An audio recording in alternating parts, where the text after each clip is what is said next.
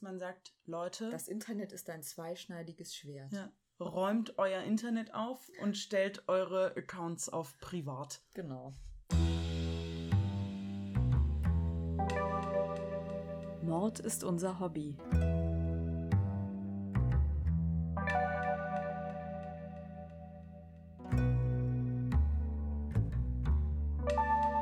Und noch ein True Crime Podcast.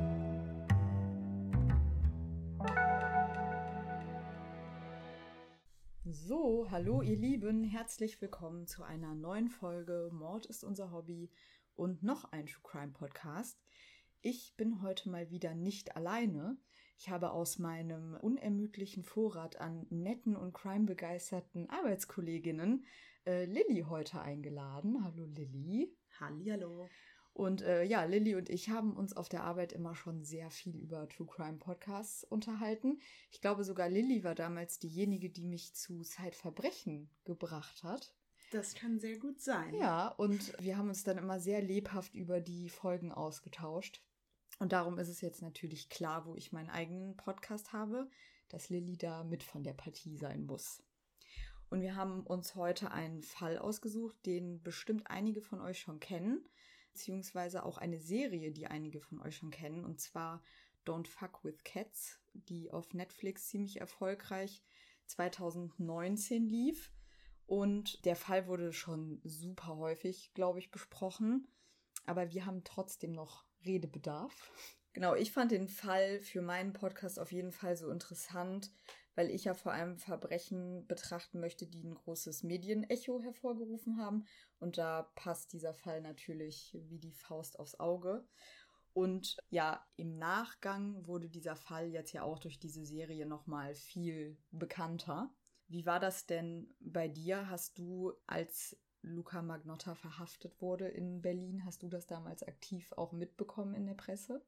Ich habe es überhaupt nicht mitbekommen. Ich dachte auch die ganze Zeit, als Don't Fuck with Cats, äh, als ich es jetzt gerade erst auf Netflix gesehen habe, dachte ich, es wäre komplett neu. Okay. Ähm, und ich habe davor nie was davon gesehen und war auch total verwundert, weil dann ja auch dort in der Serie werden wahnsinnig viele Nachrichtenarchive Mhm. zusammen, Archivmaterial zusammengeschnitten und ich habe keinen einzigen Ausschnitt davon Damals live gesehen.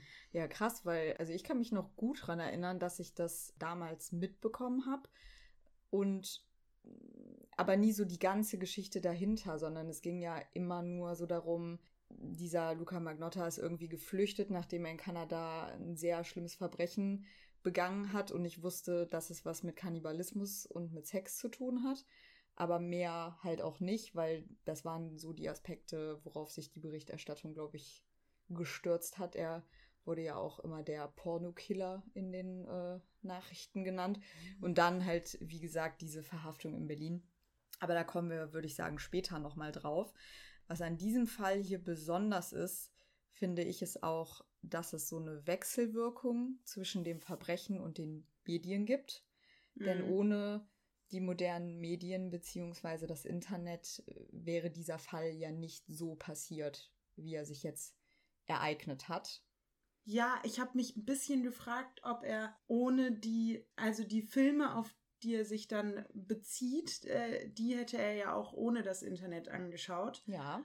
Ob es eventuell ohne das Internet einfach länger gedauert hätte, bis man ihn tatsächlich gefasst hat. Mhm. Ja, das kann sehr gut sein, kann ich mir auch gut vorstellen. Generell hat die Serie ja auch im Internet für super viele Diskussionen gesorgt und wir wollen heute darum auch weniger über den Fall an sich sprechen, weil der schon relativ bekannt ist, sondern auch wirklich über diese Serie an sich. Und ich möchte vor allem auch darüber sprechen, was diese Serie so ein bisschen weglässt. Genau, also wir gucken uns die Serie mal genau an und äh, natürlich wollen wir zum einen schauen, wie der Täter die Medien instrumentalisiert für seine Zwecke und wie auf der anderen Seite die Medien dann damit umgehen. Und ich würde auch gerne beleuchten, was diese Serie so mit uns Zuschauern macht, weil ich finde, sie macht ja einiges mit uns und vor allem halt auch, welche Mittel sie dafür benutzt. Also du hattest es ja eben schon angedeutet, dass der Täter sich ja von Filmen hat inspirieren lassen mhm. für seine Tat. Und dadurch verschwimmen halt ja auch so ein bisschen die Grenzen zwischen Realität und Fiktion. Und ich glaube, dass das auch ganz viel damit zu tun hat, warum dieser Fall so ähm, in aller Munde war und so viele Diskussionen ausgelöst hat. Ich habe mal ein Zitat rausgesucht von dem Regisseur Mark Lewis, der selber über diese Serie sagt, was mich an dieser Dokumentarserie so begeistert, ist, dass sie sich wie ein echter Thriller abspielt, mit Wendungen, die niemand kommen sieht, mit Internethelden, deren Einfallsreichtum sie von der Seitenlinie aus anfeuern wird, und mit einem Mörder, dessen wahre Identität ihnen den Atem rauben wird, wenn er endlich entlarvt wird. Also, Ach, das stimmt so wahnsinnig. Ja, das stimmt. Genau, und für alle, die äh, den Fall bzw. die Serie noch nicht kennen, äh, fasse ich den Fall jetzt nochmal kurz zusammen und möchte auf jeden Fall vorher die benötigte Triggerwarnung in diesem Fall äh, aussprechen. Es geht hier um Gewalt an Tieren und Menschen in heftigster Form. Wenn ihr das nicht ertragen könnt, dann solltet ihr den Fall auf keinen Fall hören. Ende des Jahres 2010 erschüttern mehrere Videos das Internet. Videos, in denen Katzen auf grausame Art und Weise getötet werden. Wie ihr euch vorstellen könnt, rufen diese Videos viel Hass und Aufmerksamkeit hervor. Eine schnell wachsende Community bei Facebook versucht nun, den Täter zu finden und geht den kleinsten Hinweisen nach. Sie zerlegen das Video in einzelne Bilder und versuchen anhand aller Gegenstände im Bild Rückschlüsse auf den Aufnahmeort zu ziehen. So können sie das Geschehen durch eine Zigarettenschachtel und ein bestimmtes Staubsaugermodell relativ schnell in Nordamerika verorten. Es werden neue Videos gepostet, bei denen wieder hilflose Tiere sterben müssen. Einmal wird eine Katze in der Badewanne ertränkt, im nächsten Video hat eine riesige Python einen Auftritt und frisst eine kleine Katze bei lebendigem Leib. Die Community wird immer größer, chaotischer, wütender. Der Schuldige muss gefunden werden. Durch den Hype treten Trittbrettfahrer auf den Plan. Innerhalb der Gruppe scheint man einen Schuldigen gefunden zu haben, schießt sich auf ihn ein. Doch schon bald wird klar, derjenige war es nicht. Ein anonymer Tipp wird den Gruppenmitgliedern zugespielt. Der Mann, den sie suchen, soll Luca Magnotta heißen. Tausende Treffer erscheinen bei Google. Das Internet ist voll von Fanseiten, Videos und Slideshows jenes Mannes. Er scheint ein Jet-Set-Leben zu führen und als Model zu arbeiten. Schnell entlarven die Internetdetektive einen Großteil der Fotos als Fake. Richtig dreist gefotoshoppt. Die Kommentare auf den Fanseiten und Social-Media-Profilen klingen alle verdächtig ähnlich. So als würden sie alle von derselben Person stammen. Hier scheint jemand um jeden Preis berühmt sein zu wollen. Schnell berichtet auch die Presse. Jener Luca Magnotta leugnet alles. Doch die Internetdetektive entdecken in seinen Profilen immer mehr Verweise auf berühmte Serienmörder und ihre Opfer. Sie sind sich nun sicher, den richtigen erwischt zu haben. Und sie befürchten, dass der Täter zu immer drastischeren Mitteln greifen wird, um mehr Aufmerksamkeit zu bekommen. Sie melden alles der Polizei. Viel Gehör schenkt man ihnen leider nicht. In einer E-Mail an einen Journalisten der Sun äußert Luca die Ansage, in seinem nächsten Video würden Menschen mitspielen nicht nur Kätzchen. Diese Ankündigung wird ihm zum Verhängnis, nicht nur weil er sich quasi verplappert, sondern auch, weil sich mit dieser E-Mail belegen lässt, dass er seine Tat im Voraus geplant hat. Ende Mai wird die Drohung zur grausamen Wirklichkeit. Auf bestdraw.com erscheint ein Video mit dem Namen One Lunatic, One Ice Pick. Jun Lin, ein 33-jähriger Student aus China, den Luca McNutter am selben Tag über eine Kontaktanzeige im Internet kennengelernt hatte, wird in diesem Video auf unfassbar grausame Art und Weise ermordet. Mit einem Schraubenzieher, der wie ein Eispickel angemalt ist. Über dem Bett hängt ein Casablanca-Poster.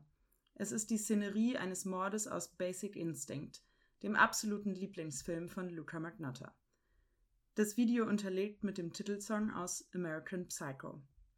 Immer wieder sticht der Täter mit der Tatwaffe auf den bewusstlosen und ans Bett gefesselten Junlin ein, schändet seine Leiche, verspeist ein Stück Fleisch des Toten und enthauptet ihn. Das Video ist so grausam, dass einige Zuschauer sich zunächst nicht vorstellen können, dass es wirklich echt ist. Ein Horrorfilm sein muss. Doch dem ist nicht so. Luca Magnotta verlässt das Land unmittelbar nach der Tat. Vorher verschickt er Hände und Füße des Opfers an Grundschulen und politische Parteien.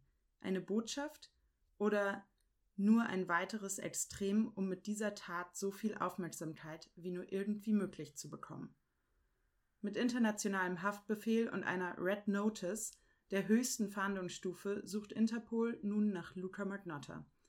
Hätten Sie sich die letzte Szene von Casablanca angesehen, hätten Sie auf Anhieb gewusst, wo es hingehen wird. Paris. Und von da aus mit dem Bus nach Berlin.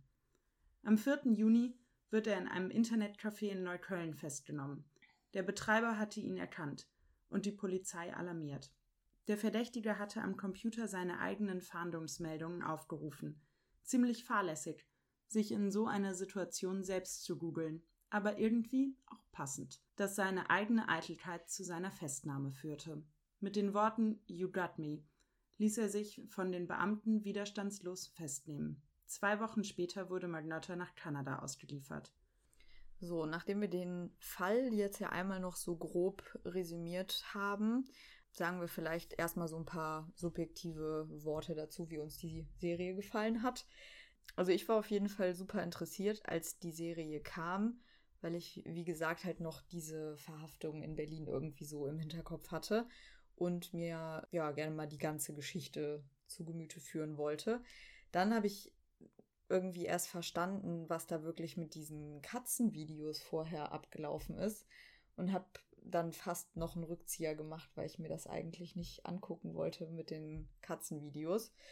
Und ich finde auch echt, obwohl man, mh, mm, also sie zeigen zwar ja Ausschnitte aus den Videos, aber nie so, dass du jetzt wirklich die Katzen da im Todeskampf siehst, ne, mhm. ne, in der Serie. Aber trotzdem fand ich schon, dass durch die Ausschnitte, die sie gezeigt haben, dass man, also ich fand es extrem verstörend trotzdem. Ich fand es auch, ich fand es wahnsinnig verstörend. Ich bin ja, also ich bin unvoreingenommen an diese Serie rangegangen. Mhm. Hätte auch nicht gedacht, äh, dass es irgendwie ansatzweise so ausartet, wie es ausartet. Mhm. Und, und fand, ja, ich weiß nicht, man ist dann ja, ich, ich weiß noch, dass ich zwei Folgen geguckt habe und dann eine Freundin zum Abendessen kam und ich eigentlich die ganze Zeit nur wollte, dass sie wieder geht. Geh weg. und ich endlich diesen Film zu Ende gucken kann. Das sind vier, man, vier Folgen, ne? Nee, drei. Drei, okay. Ja, und, man, und ich war aber total unter Strom mhm. richtig mhm. und man ist man man weiß gar nicht was los ist mhm. und ich fand dieses also und man hatte war man war ja man hatte die ganze Zeit Angst dass ähm, dass gleich das Video ganz gezeigt wird und dann war ich aber wahnsinnig dankbar, dass es immer nur sehr rangezoomte mm. Ecken vom Video gezeigt wurden oder meistens unten nur der Play- und Pause-Button. Mm. Und mich hat es total erinnert, wenn wir jetzt schon über Doku und wie das gemacht ja. wird. Hast du Grizzly Man gesehen? Nee, tatsächlich nicht. Das ist sehr ähm, interessant. Ja, das ist eine Doku von Werner Herzog. Oh. Und die ist aber schon, ich glaube, die ist schon uralt über so einen Mann, der eben bei den Grizzlies ja. äh, lebt. Und der wird am Ende vor laufender Kamera gefressen. Aber die Kamera war, äh, die war an, aber der Deckel war noch drauf. Das heißt, ja, es gibt doch. nur diese Geräusche. Ja, davon habe ich definitiv schon mal was gehört. Ja, und in der Doku wird aber nur gezeigt, wie Werner Herzog sich die Geräusche anhört. Mhm. Das heißt, man selber sieht nicht, äh, oder hört nichts, hört nicht. Mhm. sondern sieht nur ihn, äh, wie er darauf reagiert. Mhm. Und das, das ist das ist ja ein wahnsinnig starkes äh, mhm. irgendwie Element für, für Dokumentarfilme und ich fand, das haben die ja mhm. genauso genutzt. Genau, also sie haben, finde ich, extrem mit diesen, mit den Videos und mit der Angst, aber auch mit der Neugier gespielt, die Menschen naturgemäß, glaube ich, haben, wenn sie wissen, da könnte ich jetzt gleich was richtig Schlimmes sehen natürlich dann erleichtert sind, wenn sie es nicht sehen, aber trotzdem ne, guckt man es ja auch irgendwie und weiß, man könnte was davon sehen. Also so richtig. Genau, und die haben das so andersrum, also die haben, da, man hört ja immer diesen Staubsauger auch bei dem ersten. Mhm. Ähm, oder den, den Sog oder was das Als er die Katzen ist. in diesen Vakuumbeutel steckt. Ne? Genau. Und man sieht dann aber nur ihre Reaktion von, von dem. Von den Detektiven. Von den Internet Detektiven. Ja, stimmt. Ja, nee, das, also zum Beispiel mein Freund, der sehr großer Katzenliebhaber ist, äh, dem hatte ich am Anfang dann von der Serie erzählt und der hat sofort, als das erste Video eingeblendet wurde, hat er gesagt, guck den Scheiß alleine. und äh, also der meinte alleine die, es gibt eine Szene von der Katze, die in der Badewanne ertränkt wird. Ja. Oh. Die guckt ja dann so richtig in die Kamera und man denkt sich einfach nur so, nee, scheiße. Also. Nee, das kann man nicht machen. Ja. Da, aber ich, genau mit diesem Gefühl, also ich glaube, dieser Täter, Luca Magnotta, der hat ja genau auf dieses Gefühl auch irgendwie abgezielt, genau ja. diese Angst und dann auch die Wut, die man empfindet, wenn man wirklich sieht, dass er das macht. Das ist ja genau das, was diese Videos irgendwie auch auslösen ja. sollten. Oh, ne? Mir wird jetzt schon wieder ganz, wenn man das einmal sieht, das, das ist, äh, man ist ja ganz dankbar, dass man sich so fühlt. Ja. Alles andere wäre ein bisschen creepy. Ja. Ja, ich meine, ich kann mir, es gibt bestimmt auch Leute, die irgendwie so abgestumpft sind, äh, dass sie das jetzt nicht so schlimm fanden. Oder was heißt abgestumpft? Es gibt bestimmt auch Leute, die jetzt einfach nicht so riesengroße Tierfreunde sind und ähm, das dann vielleicht nicht ganz so schlimm finden. Ja. Aber der Großteil hat, glaube ich, schon sehr mitgelitten.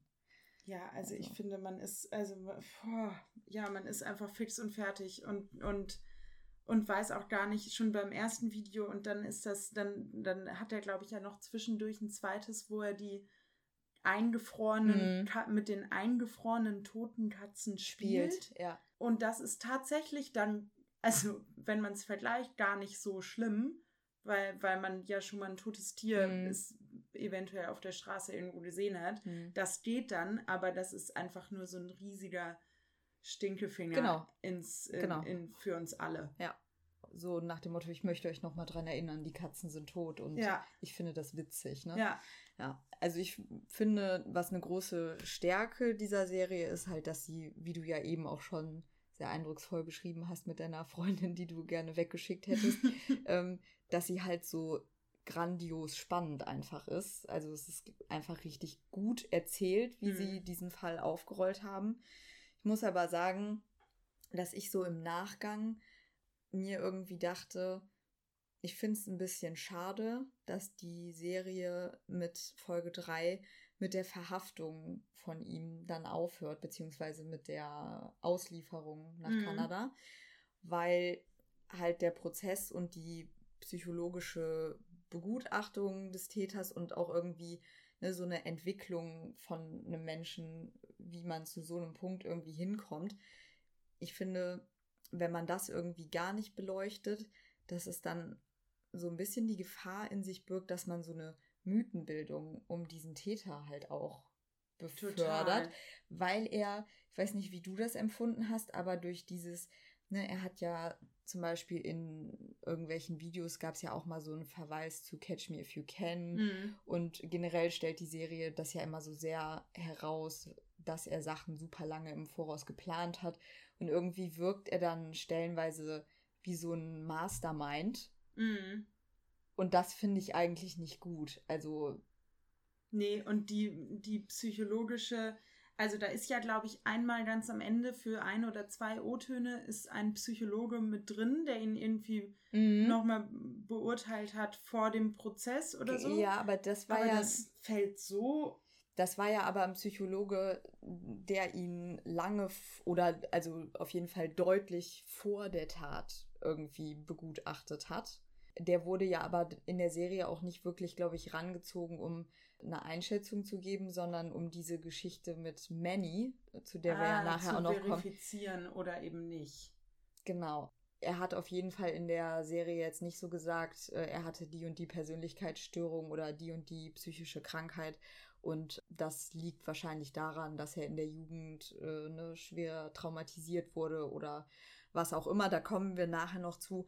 Aber also das hat mich irgendwie so ein bisschen, ich glaube, es ist auch persönliche Präferenz, weil ich das halt irgendwie auch immer wahnsinnig interessant mhm. finde, wie so Täterbiografien irgendwie bis zu so einer Tat aussehen. Und ich fand halt wirklich, dass es in der Serie so ein bisschen, ich glaube nicht, dass das die Absicht war, aber dadurch, dass sie so viel ausgelassen haben, es irgendwie so ihn als einen total intelligenten Mastermind irgendwie dargestellt hat. Und das, ja. Total. Und dann kommen wahnsinnig, dann werden ja immer wieder wahnsinnig viele Bilder von ihm sind sie nun gefotoshoppt oder auch nicht, aber sein Gesicht ist ja immer wieder drauf Mhm. und ähm, ähm, er, er ist dann doch der Star der Show. Und das ist eigentlich nicht. Also, wir alle sind begeisterte Crime-Zuhörer, Gucker, was auch immer, aber. Aber es ist eigentlich nicht richtig, dass der Mörder am Ende der Star ist, Ja, den wo- du auch, wo du das, du hast ja am Ende das, das Gesicht von ihm Mhm. ist ja präsenter als das Gesicht von Julin. Das ist ja leider sehr häufig so, ne? Dass Ja. der Täter immer mehr äh, im Fokus steht als das Opfer. Mm, wobei ich in vielen Fällen auch finde, dass es halt irgendwie naheliegend ist, weil das Opfer ja leider in vielen Fällen, und so ist es ja eigentlich auch hier, durch eine totale Willkür und einen Zufall in diese Szenerie kommt Total. und nichts in seinem Leben vorher irgendwie, weißt du, ihn dahin gebracht hat, sondern einfach sein Leben gelebt. genau. Aber wir können ja vielleicht uns mal so ein bisschen chronologisch an der Serie beziehungsweise an den Protagonisten auch entlang hangeln, weil also ich könnte mir sogar vorstellen, dass der Regisseur dir vehement widersprechen würde, wenn du sagst, ähm, dass der Täter eigentlich schon so der Star der Serie ist. Ich glaube, vom Regisseur ist es so angelegt, dass er die Internetdetektive. Ähm, Ich wollte ne? gerade, ja, ich wollte mich gerade selber korrigieren. Die sind natürlich, also ich meine, das sind die Hauptprotagonisten äh, und die, man ist auch am Ende, oder ich war total begeistert von denen. Wie, wie, wenn wir jetzt zu der ersten, zu, wie heißt sie? Diana, glaube ich. Diana, Mhm. Diana Thompson Mhm. gehen, dann ist sie, sie beschreibt sich ja selbst als der ähm, Internet-Geek vor dem Herrn. Ja. Also sie geht nach der Arbeit, ist, macht irgendwie Datenanalyse in Las Vegas im, Casino. im ne? Casino Mhm. und für alles, was irgendwie mit Geld und Internet und Daten zu tun hat, da hat sie ihre Finger im Spiel für Mhm. irgendein großes Casino Mhm. und, und geht dann abends nach Hause und macht einen Computer an und ist mit ihrem Pseudonym im Internet unterwegs und, und das ist ihr Leben. Ja. Und dann hat sie aber dazu diesen unfassbar logischen Verstand, Mhm. der einen selber, also den, den mich hat es immer wieder bekommen, dass die so nüchtern und Ja. logisch und strategisch an diese Videos rangegangen ist. Und trotzdem, da muss man ja sagen, das fand ich bei ihr nämlich auch so krass. Auf der einen Seite, sie guckt sich ja diese Videos an und ihr laufen die Tränen runter und ich nehme ihr zu 100.000 Prozent ab, dass sie da total mitleidet und das Mhm. ganz schrecklich findet. Ähm, sie hat ja selber auch einen Hund, den man in der Serie äh, sieht, so einen Mops, der Mhm. irgendwie Mhm. auch wieder auf lustige Art und Weise bestätigt, dass Härchen und äh, Tier sich oft ziemlich ähnlich sehen, weil die beiden irgendwie so voll den ähnlichen Gesichtsausdruck haben. Da musste ich total drüber lachen. Ähm, aber dass sie halt trotz ihrer total empathischen Art halt wie so ein ausgebildeter Polizist daran geht und so Mhm. mit einem Handwerkszeug, das wir quasi alle auch irgendwie hätten mit Google Maps und eBay und wo sie da überall unterwegs ist. Aber wie man da erstmal drauf kommt, fand Ja. ich auch total. dass sie auch Krass. diesen Schritt weitergeht. Da sind dann ja diese ganzen Leute, die sagen, wir müssen den finden, wir Ja. müssen den finden, wir müssen die auf die Person, Ja. auf die Person und sie, als wären, also als wäre das vollkommen klar, dass wir mit der Person jetzt erstmal gar nichts anfangen können, solange wir nicht wissen, wo, Wo auf der herkommt. Welt die sich Mhm. befindet. Und dann, und das ist ja auch schäbiges, äh, ähm, schäbige Qualität. Ja. Und daraus dann erstmal die Steckdose und, Ja. und diese ganzen Einzelteile auseinander nimmt. Ja. Also es, das ist nur, also Hochachtung. Ja, ja. Nee, das fand ich auch. Und ähm, ich meine, der, ich glaube, John heißt er, ne? Der ähm, John Green. Genau, Aber es ist, glaube ich, nur das Pseudonym.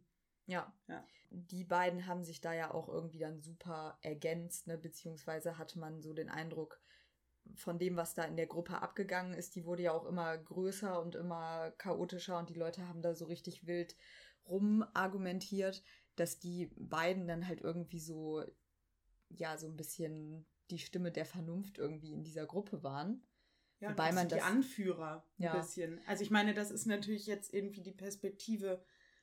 Man kann es jetzt schlecht nachvollziehen, ne? Wir waren ja alle nicht in dieser Gruppe, aber so stellt die Doku es dar. Und ich finde, so wie die beiden rüberkommen, kann man sich das auch gut vorstellen, dass das so gewesen ist. Total. Aber ich habe mich danach gefragt, ob, ob auch andere aus dieser Gruppe interviewt wurden, ob die vielleicht nicht so gut erzählt haben und, äh, und ob es vielleicht irgendwen gab, der eigentlich Mastermind war, mhm. der aber gesagt hat, ich will nicht mit meinem Gesicht vor die Kamera. Ob mhm. da, also inwieweit, also ich meine, es ist super, dass die beiden haben es ja auch äh, ähm, sehr gut getragen, ne? Gut getragen ja. und man kauft denen auch ab, dass die das selber waren, aber ich hätte voll gerne gewusst, wer noch so mhm. als Interviewpartner, als möglicher Total. Interviewpartner auf ja. der Liste stand. Ja. Da, äh, da, merkt man ja aber auch unseren beruflichen Hintergrund. Ja. Ne? Äh, Lilly und ich arbeiten nämlich beide für eine Dokumentarfilmfirma, können wir an der Stelle mal so sagen.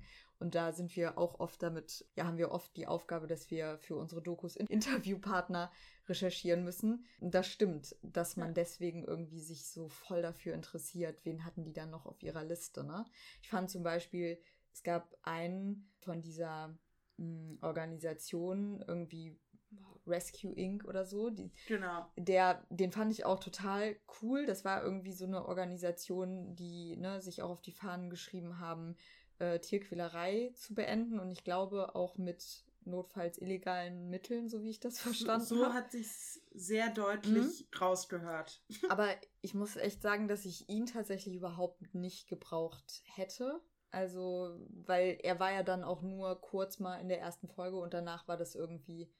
Ähm, danach war ne, sein Thema durch. ins Nix geführt, so ein bisschen. Ja, ich glaube, den haben sie natürlich gebraucht, um, um zu erklären, warum diese Gruppe plötzlich. Also, da waren ja irgendwie 80 Leute oder sowas in der in der Anfangsgruppe. Mhm. Und dann hat Rescue Inc., die, die glaube ich, schon mit, äh, mit reißerischen Videos mhm. zeigen, dass sie äh, Tierleben schützen.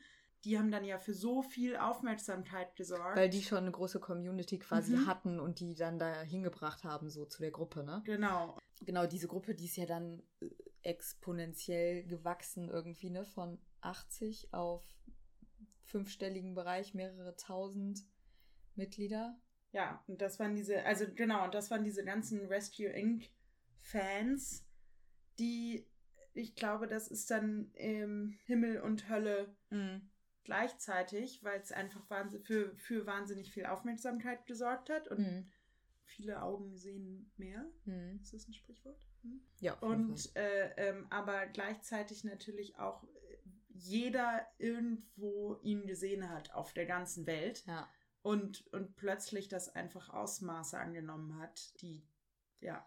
Genau, und das hat ja dann auch dazu geführt, das wird ja in der Serie auch in der ersten Folge noch relativ ausführlich beschrieben, dass dann ne, auch irgendwie Trittbrettfahrer da in der Gruppe unterwegs waren und sich dann als der Katzenkiller ausgegeben mhm. haben und die Leute sich dann halt auch ganz schnell darauf eingeschossen haben, ah, okay, das ist der und jetzt haben wir den.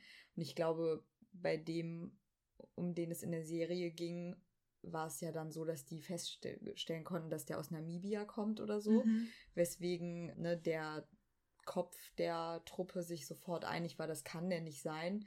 Wir haben das Video ja ganz klar in Nordamerika irgendwie verortet. Und das fand ich dann so ein bisschen so eine halbgare Lösung in der Serie, weil sie erzählen ja dann quasi, dass dieser, ähm, dieser Trittbrettfahrer, der anscheinend depressiv war, mhm. dass der dann von der Community halt bedroht wurde, gemobbt wurde und im Endeffekt Suizid begangen hat. Was man jetzt aber nicht konkret ne, damit in Verbindung bringen kann, dass er da gemobbt wurde in der Internet-Community. Also das kann man nicht wissen, man kann es nur mutmaßen. Aber irgendwie fand ich, hat die Serie sich da so ein bisschen, sie hat das Fass irgendwie aufgemacht. Und dann haben sie es ganz schnell wieder zugemacht ja. und die Kellertreppe runtergestoßen. So. Eben, ja, also man hatte so ein bisschen das Gefühl, dass es, dass es eben so diese Kehrseite aber von der ganzen Doku, dass du ja diese, also ich meine, die beiden Internet-Geeks, die da die Hauptrollen übernehmen, die sind total nüchtern, die sind total faktenorientiert. Die, ähm, da geht man mit jedem Schritt mit. Ähm, aber dann kommen eben alle anderen und plötzlich hast du so ein, mhm, so ein Mob, so ein Lynchmob. Ein Lynchmob, der durchs Internet rennt. Ja. Und, ähm, und ich glaube, wenn dann jemand schon psychisch leicht angeschlagen ist, dann und dann irgendwie einen weltweiten Hass abbekommt, Hm. dann, also da haben sie sich sehr, haben sie sich sehr leicht Ja, gemacht. so aus dass der das- Affäre gezogen ja, irgendwie, ne? ah, der war krank, das, das ist Ja. schade, das Ja. ist dann das blöd, dass das passiert ist. Ja. Das ist so ein bisschen, das ist ja genau die Gefahr mit diesem ganzen, also dass einfach jeder sich selbst zum Polizisten und zum Detektiv Ja. erklärt. Aber da muss ich auch mal sagen, also ich fand das dann auch so ein bisschen, das einfach jetzt nur auf das Internet runterzubrechen, so nach dem Motto, äh, im Internet gibt es dann halt diese krasse Gruppendynamik, durch die dann so, ähm, ne, so Mhm. falsche Beschuldigungen total schnell aus dem Ruder laufen können. Das hat es ja, wenn man mal ehrlich ist, auch lange vorm Internet schon in anderen Ja, äh. Formen gegeben. Ne, ich denke da jetzt zum Beispiel an die Hexenverfolgung oder auch an äh, Steinigungen, wo auf einmal alle Leute, ne, einer hat Mhm. angefangen, einer hat den ersten Stein geworfen und wir Es- wissen alle, wie das ausgeht. Also das ist ja eine, es hat ja weniger mit dem Internet zu tun, sondern Das menschlich. das menschliche Das Verhalten. ist Mitläufertum und nicht, ich habe auch eine Doku, ich weiß jetzt leider nicht mehr, wie sie heißt, ähm, aber aus, über Lynchjustiz in Brasilien gesehen, wo Mhm. das heute immer noch total äh, ähm, häufig passiert, dass Mhm. so ein Mob entsteht, der, Mhm. der losrennt und sagt, Mhm. die, die mit den braunen Haaren und am Mhm. Ende war es halt eine andere Frau mit den braunen Haaren, die dann Mhm. aber irgendwie, äh, Mhm. weiß nicht, wo ein ganzer Mob über sie herfällt Mhm. das ist schon, das ist jetzt halt eine moderne Art davon, aber Ja. die ist trotzdem, ich glaube, die ist dann halt viel psychischer Stress anstrengend. Weiß nicht, ich weiß nicht, wie Mhm. man sich dem aussetzen kann. Äh, Ich finde, sie hätten es auf jeden Fall nicht so sehr aufs Internet beziehen sollen, sondern eher auf die menschliche Natur, die in Mhm. solchen Situationen halt sehr danach giert, irgendwie einen Schuldigen zu finden und dann halt Ja. auch gern mal was außer Acht lässt, was nicht ins Bild passen könnte. Obwohl ähm, natürlich das Internet nochmal ganz andere Dimensionen bringt. Total. Ich Das muss ist halt die ganze Welt. Ja, so und, viel. und ich muss auch echt sagen, dass was, also mich hat jetzt weniger geschockt, dass da ne, so eine Art Lynchmob sich in dieser Gruppe breit macht. Ich fand es eher wieder total schockierend, wie viel Leute, die so ein bisschen Ahnung haben, mit völlig legalen Mitteln dann rausfinden können über einfach nur ein Video oder ein Bild, das du postest. Mhm. Das, äh, also, ich weiß nicht, wie das ähm, bei dir so ist, aber das war immer das, wo zum Beispiel meine Mutter früher bei mir schon bei StudiVZ immer gesagt hat, poste nicht so viele Bilder von dir und nicht so viel, wo man dein Zuhause drauf sieht und so. Die Leute können da so viele Infos draus ziehen und ich fand das immer total albern und ich finde es auch jetzt manchmal noch total albern. Mhm. Und wenn ich dann aber länger drüber nachdenke, was die alles anhand dieses Videos rausgefunden haben, das ist schon ein bisschen beängstigend, ehrlich gesagt. Ja, da sind wir alle gläserne Menschen. Ich wollte gerade sagen, der gläserne Mensch. Ist das Ja. nicht ein äh, Album von Udo Jürgens? es ist, es Ist es. Das äh, hat meine Mutter nämlich früher auch immer gehört. Und da ging es nämlich genau um diese Generation Internet und wie, äh, wie angreifbar wir uns alle damit Ja. machen. Das, ja, ja ähm, schöne Grüße an alle 60-Jährigen und äh, älter, die den Podcast hören. Es sind tatsächlich äh, 5% der Zuhörer. Sehr gut. Ja, die haben dann ja noch nicht die Probleme, Nee, wie wir.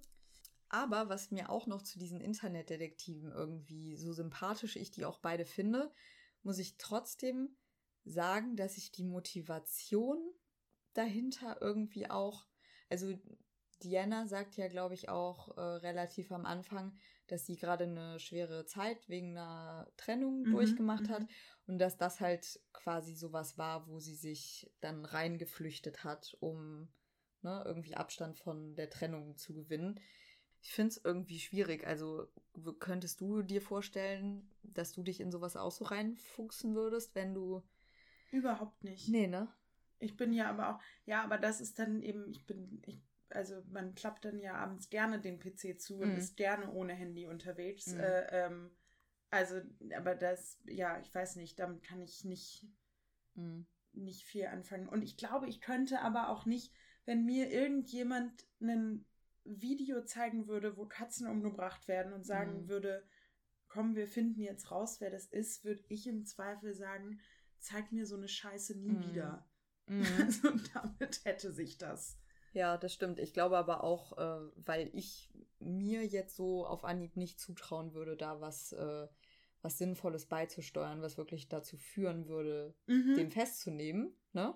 Ja. Aber ja, ich meine, auf der einen Seite ist es ja gut, dass sie es getan haben, auch wenn man jetzt so, wenn man ganz ehrlich ist, ja sagen muss, dass die ohne diesen anonymen Hinweis, von dem du ja gleich mal sagen kannst, was du denkst, woher der kommt, ohne diesen Hinweis mit dem Namen Luca Magnotta hätten sie ihn ja auch nicht identifiziert, ne?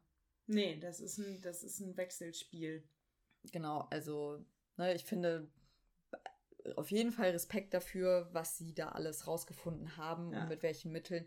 Aber es ist jetzt ja auch nicht so, dass die Polizei die ganze Zeit nichts gemacht hat und sie dann irgendwie im Alleingang diesen Fall gelöst haben. Ich finde so, Ja, so, äh, genau, aber das ist ja, irgendwie ist es ja was ganz anderes. Die sind ja einfach schon zwei Jahre vorher dran. mm, Und das finde ich so krass, weil natürlich kann, kann es sein, dass, äh, ähm, dass das ohne dieses Anstacheln, er hat sich ja wahrscheinlich auch ein bisschen ange, ja, angestachelt gefühlt von denen, aber ohne die hätte das vielleicht länger gedauert und sowas, aber ich glaube schon, dass es trotzdem passiert wäre oder dass irgendwie, dass er irgendwelche merkwürdigen Sachen trotzdem gemacht hätte. mm, Und so waren sie ihm eben auf der Schliche und ich weiß nicht, ich kann es eigentlich nur wiederholen. Ich finde es einfach beeindruckend, wie die das gemacht haben. mm, Weil die einfach, dass sie auf die Idee kommen, diesen, dieses schlechte Bild vom Staubsauger mm. ähm, und dann zu gucken, wo, wo wird er verkauft und dann dieses Internet, wo man selber, ich weiß nicht, das höchste der Gefühle ist irgendwas googeln und ansonsten weiß man auch nicht weiter. Lass das nicht dein Arbeitgeber hören, Lilly. Morgen Kündigung. Das ist ja nur, ich spreche ja nur von meiner privaten Person, so. nicht beruflich. Ähm, aber dass man da dann di- diesen Ehrgeiz hat, dahinter da dran zu bleiben und rauszufinden und sowas Mm. und, und, und sich eben irgendwie nicht von, von emotionalen Dingen, ja, jetzt tun's. Ich fand es dann aber trotzdem auch gut, dass sie, ne, obwohl sie die Polizei kommt ja in der Serie schon dann auch stellenweise ziemlich schlecht weg, weil ne, halt klar ist, hey, euch wurde irgendwie super oft äh, von der Seite hier von den Internet-Nerds irgendwie schon gemeldet, dass es da jemanden gibt, der sich Mhm. sehr problematisch verhält und dass ihr einen Verdacht habt und das würde, wurde nicht ernst genommen. Und dann wird ja in der Serie selber die Polizei durch eine Ermittlerin vertreten, die dann ja wirklich beim Auffinden der Leiche von Junlin Mhm. am Tatort war und der man ja auch wirklich abkauft, dass die überhaupt keine Ahnung von diesem ganzen Vorspiel hatte, das es Mhm. gab. Also das muss man sich ja auch mal vorstellen. Das hat ja auch, in, also ich glaube, die Internet-Nerds haben ja zuerst irgendwie mit der Polizei in Toronto Kontakt Gesprochen. gehabt. Mhm. Der Mord ist ja dann später in Montreal passiert und dass da keine Vernetzung stattgefunden hat, bevor ja wirklich was passiert ist, also bevor dieser Mord wirklich passiert ist, das ist jetzt, glaube ich, auch eigentlich kein großer Skandal. Nee, überhaupt. Also ich weiß nicht, wie oft bei der Polizei irgendwelche falschen Ja. Anzeigen oder weiß Ja. ich nicht was angehen. Ja. Und ich habe mich dann tatsächlich gefragt, die, die beiden sagen dann ja, sie haben sich bei der Polizei gemeldet Mhm. und das hätte alles nicht passieren müssen und, Mhm. Ähm, und, und ich weiß nicht was und sagen ja dann auch, auch, als der Mord in Montreal passiert ist, dass sie sich also sowohl in Toronto als auch in Montreal gem gemeldet haben. Aber ich hatte ein bisschen das Gefühl, die haben denen irgendwelche Mails geschrieben. Mhm. Es ist keinmal durchgekommen, dass die sich an den Hörer gesetzt haben und gesagt haben, so, ich wähle jetzt die Nummer von der Polizei Mhm. in Montreal und rufe die an und, und, und frag nach jemandem. Und da dachte ich mir dann, so, jetzt haben wir das Problem von dem Internet-Geek. Der Mhm. bleibt halt in seiner Internetblase. Aber bis, meinst du, du wärst wirklich, also es wäre erfolgsversprechend, da, da anzurufen, als wenn du, weil ich meine, ne, äh, wenn du bei der Polizei anrufst, dann hast du wahrscheinlich irgendwie 10, 20 Sekunden für den ersten Eindruck, wo du dann irgendwie glaubhaft vermitteln musst, dass du da gerade, äh, ja, da, dabei bist, ein Verbrechen zu verhindern, während du natürlich in einer E-Mail total sachlich gegliedert das irgendwie darstellen kannst. und ich mir schon vorstellen kann, dass so eine E-Mail dann tendenziell ernster genommen wird. Aber wie oft hast du das Gefühl, dass deine Mails von vorne bis hinten ganz gelesen werden? Hm. Ähm, also ich meine, natürlich oft, aber, ähm, aber man hat auch oft genug den Fall, wo irgendjemand sagt, ach so, ich habe nur die erste Hälfte gelesen. Ja. Ähm, und wenn du jemanden, wenn du einen Namen hast und da persönlich, dann sagst du, ich würde gerne jemanden von der Mordkommission sprechen und dann hast du da irgendjemanden und kannst mhm. ihnen sagen, wann haben sie Zeit, ich muss ihnen eine Geschichte erzählen, dauert länger. Mhm. Ähm, dann hast du direkt einen persönlichen Kontakt. Also das war irgendwie, dachte ich mir da so, mhm. ich glaube, da hätten sie, wenn sie eben, wenn man aufs Menschliche übergeht, ja, obwohl ich, ich meine das sogar auch in Erinnerung zu haben, dass sie davon sprechen, dass sie da auch angerufen haben. Ja? Aber dann quasi, ne, dass es daran gescheitert ist, dass sie gar nicht erst zu einer zuständigen Person dann irgendwie durchgestellt worden sind. So habe ich das in Erinnerung.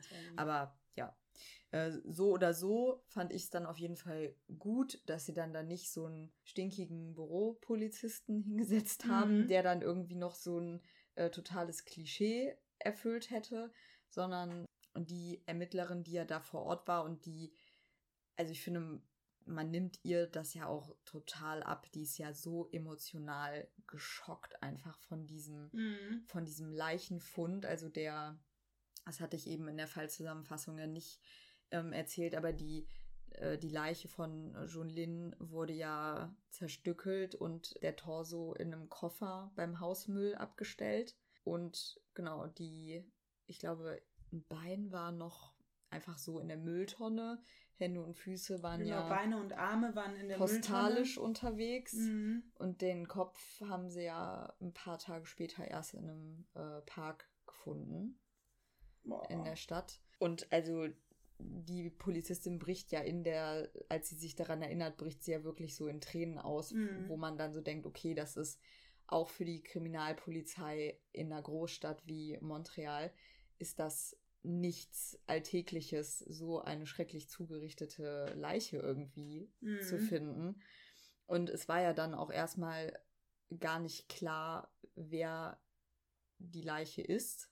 Genau, sie ist ja eigentlich davon ausgegangen, dass es, weil sie einen Personalausweis von, von Luca Magnotta im Müll gefunden hat. Genau, dass das der, dass das wohl die Leiche sein muss. Und da habe ich mich ehrlich gesagt auch gefragt und korrigiere mich, aber ich meine, das wurde in der Serie nicht groß angesprochen. Also ist man wirklich so blöd, dass man seinen eigenen Personalausweis oder irgendein, ich weiß nicht genau, was es für ein Ausweisdokument war, in den Hausmüll zusammen mit den ganzen Beweisen wirft, wenn man, also, oder war das vielleicht von ihm bewusst auch so gemacht nach dem Motto, ihr habt mich. Genau, also das Gefühl habe ich irgendwie öfters in diesem Fall, dass mhm. er ja bewusst dann auch so Brotkrumen streut eigentlich und dass er, er flüchtet zwar, aber irgendwie habe ich das Gefühl, er will auch gefasst werden. Ja, ich hatte so zwei, ähm, also einerseits eben dieses hier, hier, das bin übrigens wieder ich, äh, diese Signatur unter seinem mhm. Mord zu setzen. Mhm. Und andererseits dachte ich dann, naja, er wollte ja dann eh unter einem neuen Namen weiterleben. Mhm. Also vielleicht war es ihm dann auch egal, ob die wissen, wie er heißt. Mhm. Aber natürlich, eigentlich macht aber das mit den Brotkrumen mehr Sinn. Ja, aber ne, ich meine, ihm hätte ja zum Beispiel auch klar sein müssen, selbst wenn er dann jetzt irgendwie einen neuen Namen angenommen hätte, ähm, dass sie über seinen alten Namen ja trotzdem zum Beispiel seine Familie ausfindig machen können und so weiter. Also. Ja, das stimmt. Ähm, aber ich hatte, wenn wir noch einmal kurz zu der ähm, Kommissarin zurückgehen. Mhm. Ich hatte bei der noch zwei Probleme. Ich weiß nicht, wie, ähm, ähm, wie du das siehst. Ich mhm. hatte einmal das Gefühl, dadurch, dass wir ja alle als Zuschauer durch die erste Folge schon so drin sind und schon so sehr wissen, was, äh, mhm. was Sache ist. So einen Vorsprung haben. So einen ne? Vorsprung haben, ja. dass einen fast teilweise das so ein bisschen, aber das ist ja eben, also von, von der Serie so erzählt worden, dass man so ein bisschen gelangweilt war von dem, was sie jetzt neu, Echt? weil sie das, für sie ist das alles neu, aber Mhm. für uns war es alles schon, ja, das wissen wir doch, das wissen wir doch eh. Ja, ich Ähm, verstehe, was du meinst, ja. Also gar nicht schlimm, man hat ja trotzdem, du Mhm. hast voll recht, dass sie total emotional ist und das Ja. nimmt man ihr ab und Ja. man, ähm, aber dass man so ein bisschen irgendwie sich dachte, ja, weiß ich jetzt alles schon. Mhm. Und, und das andere war, spricht sie eigentlich Französisch? Weil sie irgendwie mit so einem schweren Akzent, Was mir hier für Fragen gestellt werden, woher soll ich das denn wissen? weil sie mit so einem schweren Akzent und in so sehr, sehr einfachen Sätzen, dass, dass ich mich so. so. ein bisschen gefragt habe, Das könnte ehrlich gesagt sehr gut sein, weil ich meine, Montreal ist ja französischsprachig. ja, Und wenn sie ne, da in der Kriminalpolizei in Montreal arbeitet, liegt das ja sehr nahe, dass sie, auch wenn es nicht ihre Muttersprache Ja. sein sollte, aber dass sie auf jeden Fall Französisch spricht. Also das kann super gut sein. weil ich dann zwischendurch mich, also hätte ich hätte mir von, ich hätte mir gewünscht, dass sie das alles auf Französisch erzählt. Ach so. mh. Und, und, und es übersetzt wird, weil ich das Gefühl hatte, dass sie so manchmal nicht die richtigen, also dass Mhm. sie nicht wirklich frei erzählen konnte, Mhm. sondern eben halt auf, auf einer fremden Sprache. Mhm. Ja, aber also ich glaube tatsächlich, das fällt dir wahrscheinlich auch extrem aufgrund deines beruflichen Backgrounds auf.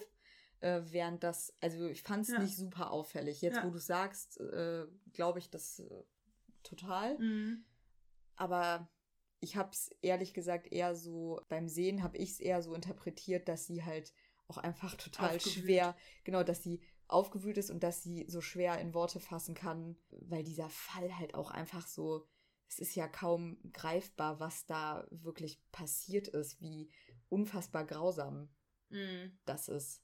Genau, kommen wir, würde ich jetzt mal sagen, zum Opfer, beziehungsweise dazu, wie, wie Junlin in der Doku dargestellt wird, beziehungsweise er wird ja durch einen guten Freund als Interviewpartner dann so ein bisschen vertreten. Also ich finde es immer total lobenswert, wenn Dokumentationen das machen, wenn es irgendwie niemanden gegeben hätte von seiner Familie oder seinem Freundeskreis, der dazu was hätte sagen wollen, hätte man ja irgendwie auch verstehen können. Ne? Mhm.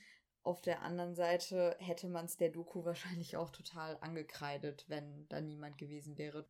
Also deswegen ist es wirklich total ähm, gut, dass der beste Freund von Junlin hier zu Wort kommt, vor allem weil er halt auch, weil wir durch ihn so ein bisschen Background zu Jun Junlin auch bekommen. Ich bin übrigens total verwirrt, weil in manchen Podcasts wird er Loon Jin ausgesprochen, also der die Namen quasi andersrum. Aber ich habe Lin Jun meinst du? Lin Jun oder genau, und ich sag aber Jun Lin, weil Als in der Doku auch Jun Lin gesagt wird. ja, und ich hatte, es gibt auf YouTube ein kurzes Video über seine Trauerfeier, wo seine, sein Vater auch interviewt wird. Und de- der spricht das halt auch Jun Lin und deswegen denke ich mir, wenn der Vater das sagt, dann ist das. Dann bleiben wir auch dabei. Dann bleiben wir auch dabei, genau. Mm, Ja, es ist irgendwie, also der, ja, es ist ähm, nur schrecklich und ich glaube, der ist eigentlich ja nach Kanada, wird das da erzählt? Ja. Das erzählt sein Freund auf jeden Fall, warum er nach Kanada kommt. Dass er, weil er homosexuell ist und, und sich da und da so leben kann, Genau. wie, Also und wie er will. da irgendwie ne, eine langfristige Beziehung aufzubauen, weil das in China deutlich schwieriger ist. Und so wie ich das aus anderen Podcasts auch gehört habe, auch wenn seine Familie ja super stolz auf ihn war und äh, ihn total darin unterstützt hat, nach äh, Kanada zu gehen, waren sie wohl mit seiner Homosexualität nicht einverstanden und äh, er war auch vorher mit einer Frau so halb freiwillig verhei verheiratet und genau, also hat sich wahrscheinlich schon auch versucht, da so ein bisschen frei zu schwimmen, beziehungsweise ist nach Kanada gegangen, um halt auch ne, sich selbst verwirklichen zu Mhm. können, weil er das wahrscheinlich vor der Nase seiner Eltern nicht so gekonnt hätte. Das muss ich auch sagen, finde ich dann auch irgendwie fast doppelt tragisch. Hat er denn dann geoutet da gelebt oder eigentlich nicht? Weil ich frage mich ja, warum man überhaupt auf Craigslist bei so einer So Annonce zusagen würde. Also ich habe nur gehört, also er hatte auf jeden Fall bis, ich glaube, vier oder fünf Wochen vor der Tat, war er in einer festen Beziehung mit einem Mann. mhm. den äh, er zum Beispiel auch seinen Eltern vorgestellt hat, allerdings nicht als seinen Lebenspartner, sondern als äh, Freund. Freund, genau. Und wie gesagt, dann haben die sich halt relativ kurz vor der Tat getrennt und ja, könnte man jetzt irgendwie vermuten, ne, dass er dann erstmal Single war und sich vielleicht ein bisschen sagt man das noch, die Hörner abstoßen. Also, dass er sich ein bisschen äh, ja, austoben wollte. Austoben wollte, genau. Und ja, ich weiß nicht, Craigslist, das ist wahrscheinlich so, also vergleichbar mit Tinder heutzutage, oder? Nee, das ist nämlich, also Craigslist ist eigentlich eher vergleichbar mit eBay Kleinanzeigen. Ach so. Ja. Also deswegen wundert mich das so, weil ich habe das Gefühl, da kriegt man, also da kauft jeder so äh, mm. ein altes Bett, ein altes Fahrrad. Mm. Also das okay, ist so, ach krass, ich dachte, dass das wirklich so auf Dating irgendwie ausge. Ja, also ich meine, vielleicht habe ich da auch was nicht mitbekommen und es gibt auch die Craigslist Dating-Spalte. Mm. Ähm, aber irgendwie kam mir das so total. Das ist jetzt auch nicht 90er Jahre, wo es irgendwie noch nee. nicht äh, Tinder, Grinder, ja. weiß ich ja nicht, was erst gab. Zehn Jahre her, ne? Noch nicht mal. Mhm. Knapp zehn Jahre. Ähm, äh, also das hat mich irgendwie verwundert, aber okay. das ähm, werden wir jetzt ja. Nicht nee. rausfinden. Nee. Und ich meine, im Endeffekt, so, einen so großen Unterschied macht es jetzt ja auch nicht. Ich fand es in der Serie noch total, ach, also wirklich schrecklich, wie der Freund erzählt. Er wusste ja erstmal, ne, irgendwie Junlin ist am nächsten Tag nicht zur Arbeit erschienen und ähm, mhm. kam nicht mehr nach Hause und er ist ja dann irgendwie zwei Tage später bei ihm in die Wohnung und hat seine Katze total ausgehungert vorgefunden. Mhm. Und äh, spätestens da war dem Freund halt, glaube ich, klar, dass was nicht stimmen kann, weil ne, der Junlin niemals seine geliebte Katze so lange alleine gelassen hätte. Und dann gab es ja schon Gerüchte, dass es so ein Video gibt, woraufhin ja, der sich ja wirklich im Internet einfach dieses Video gesucht und gefunden hat und dann also ich habe zwei verschiedene Sachen gehört. Einmal, dass er es quasi wirklich durchgeschattelt hat mhm. und dann am Ende in einer Einstellung quasi das Gesicht von Junlin erkennt. Und in einer anderen Version habe ich gehört, dass quasi ein Standbild von diesem Video der abgetrennte Kopf von Junlin, von Junlin war. Mhm. Und er daran quasi ihn sofort identifizieren konnte und das Video gar nicht groß weitergucken musste. Aber boah, also ich, äh, ihr könnt es nicht sehen, aber ich habe gerade die Hand vor dem Mund äh, geschlagen. Ich stelle mir das so schrecklich vor. Stell dir vor, du, du meldest deinen besten Freund als vermisst und dann findest du dieses Video. Nee, ich glaube, da bist du erstmal dann. Ach, ja, also ich kann es mir nicht vorstellen, wie sehr einen das traumatisieren muss. Wie schlimm das auch für die Eltern gewesen sein muss. Der, ähm, ich weiß auch gar nicht, also ja gut, da, da ich, mir fehlen da einfach die Worte. Ja. Das, ja. ja. Hast du, ähm, hast du dir das Video angeschaut? Bist du verrückt? Ja, ich, du, ich frage ja nur. Äh, ich habe es selber auch nicht gesehen und ich äh, würde es auch nicht sehen wollen. Aber ich bin mir zu 100% sicher, dass man es auch heutzutage noch relativ easy im Internet finden würde. Was nicht heißt, dass ihr das ausprobieren solltet. ähm, Bitte nicht. Nein, aber also ich habe ähm. wirklich, äh, ne, es haben damals ganz viele Leute gesehen und es ist ja nicht so, das wurde sofort ja dann nach bekannt werden wurde das von dieser Seite runtergenommen. Aber innerhalb dieser Zeit, die das online war, haben sich das ja so viele Leute gezogen, auf irgendwelchen Servern gespiegelt. Wenn es einmal im Internet war, dann ist es für immer im Internet. Das ist ja auch mhm. so eine Sache. Also. Also ich weiß nicht, ja, ich glaube, dass man das bestimmt heute noch, man kann sich ja, ja also, allerlei Morde im Internet anschauen. Also. Ja. Also und ich, ne, wie gesagt, ich habe mir natürlich auch ein paar Podcasts zu dem Fall angehört und war halt relativ erschrocken, dass fast alle Podcaster gesagt haben, dass sie sich das Video halt angeguckt haben. Achso, nee. Aber ich muss auch sagen, ich hätte 0,0 Interesse, ja. wenn jetzt hier die nächste, der nächste Punkt wäre, komm, wir schauen uns das, du schaust dir das jetzt zum ersten nee. Mal an und beschreibst, was du siehst. Nee, tschüss. Nee, nee also ich habe eine sehr detaillierte Beschreibung gelesen, was genau in dem Video passiert und das fand ich ehrlich, also das muss nicht sein. Nee, muss nicht sein. Äh, ich finde auch nicht, dass wir es so super detailliert, also detaillierter als wir es getan haben, erzählen müssen. Nee. Ähm, genau, die nächste Protagonistin in der Doku ist ja die Mutter von Luca Magnotta, nämlich Anna Jorkin. Mhm. Und da bin ich total zwiegespalten. Also zuerst fand ich es richtig gut, dass diese Doku die Mutter interviewt hat. Und ich habe mich aber auch direkt gefragt, warum macht die Mutter das? Weil mhm. es irgendwie, also, dass sie da relativ auf verlorenem Posten kämpft, weil sie ja nicht irgendwie so sagt, ja, mein Sohn ist ein ganz äh, schrecklicher Mörder, das, sondern sie gibt die Schuld ja jemand anderem, wie, da kommen wir ja gleich noch zu.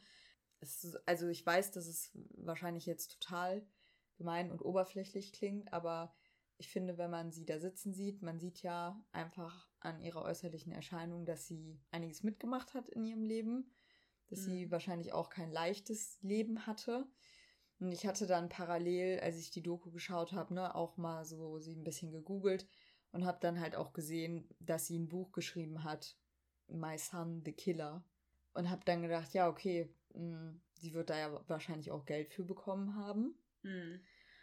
Und ich finde, dass man halt ganz schnell an diesem Interview merkt, also auf der einen Seite ist es natürlich total tragisch, wenn man sich vorstellt, dass da eine Mutter sitzt und über ihr Kind spricht.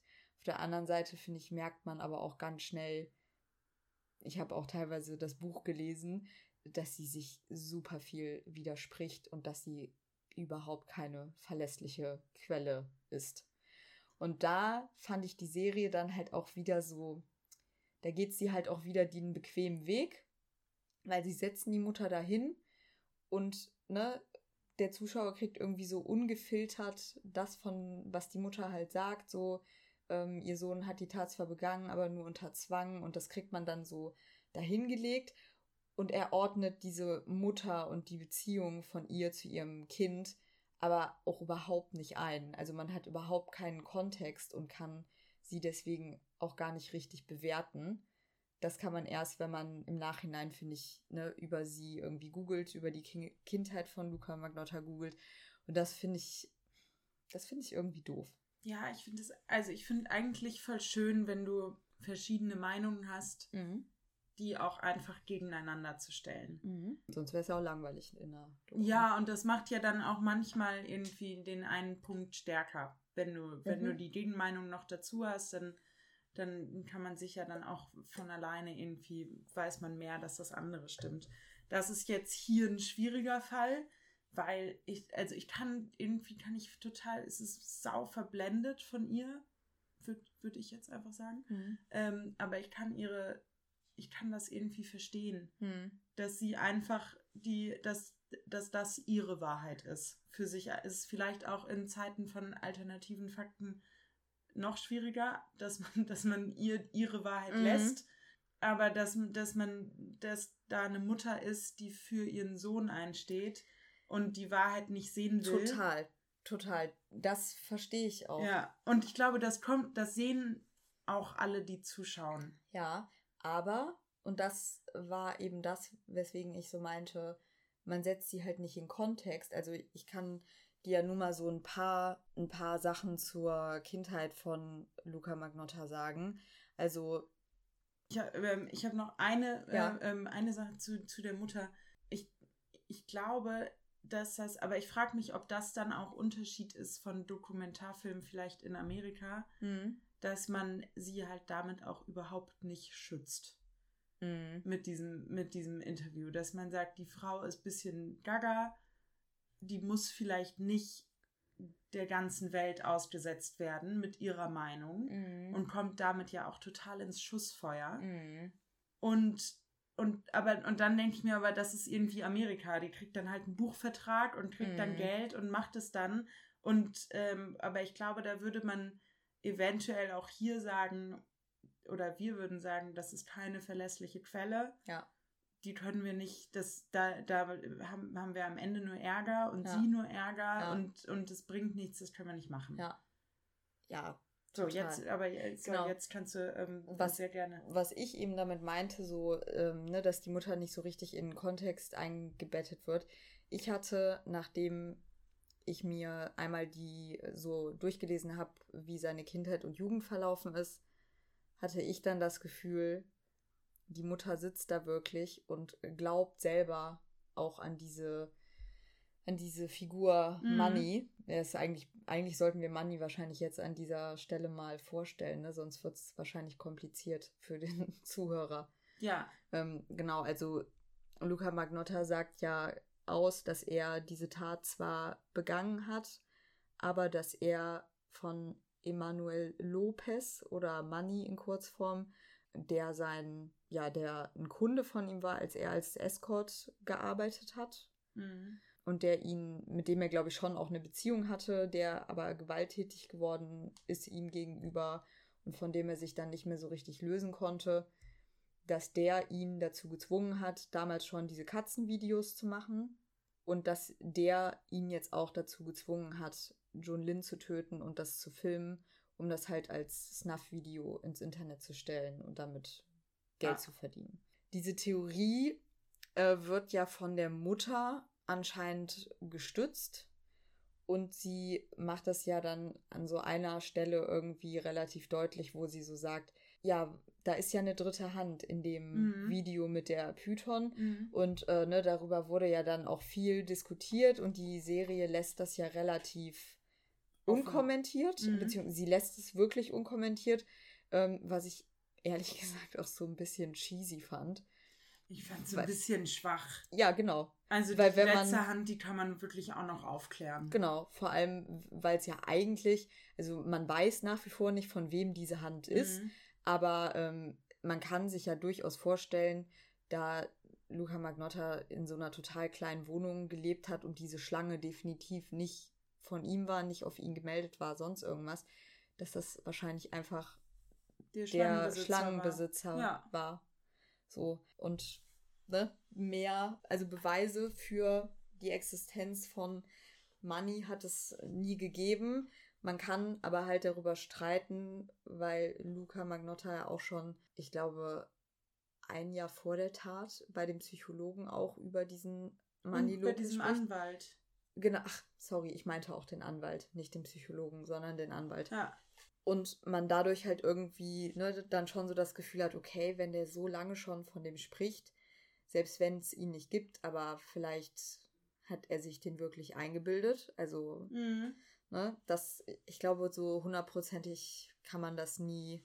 Er sagt ja auch irgendwie, Money ist immer da und, mhm. und überall. Und also das hört sich schon nach, mhm. nach was an, was auch eingebildet sein kann. Mhm. Genau. Und die Mutter beruft sich jetzt also darauf, dass sie auch glaubt, dass ne, ihr Sohn quasi nur Handlanger ist und Missbrauchsopfer von Money und für ihn halt diese Sachen macht.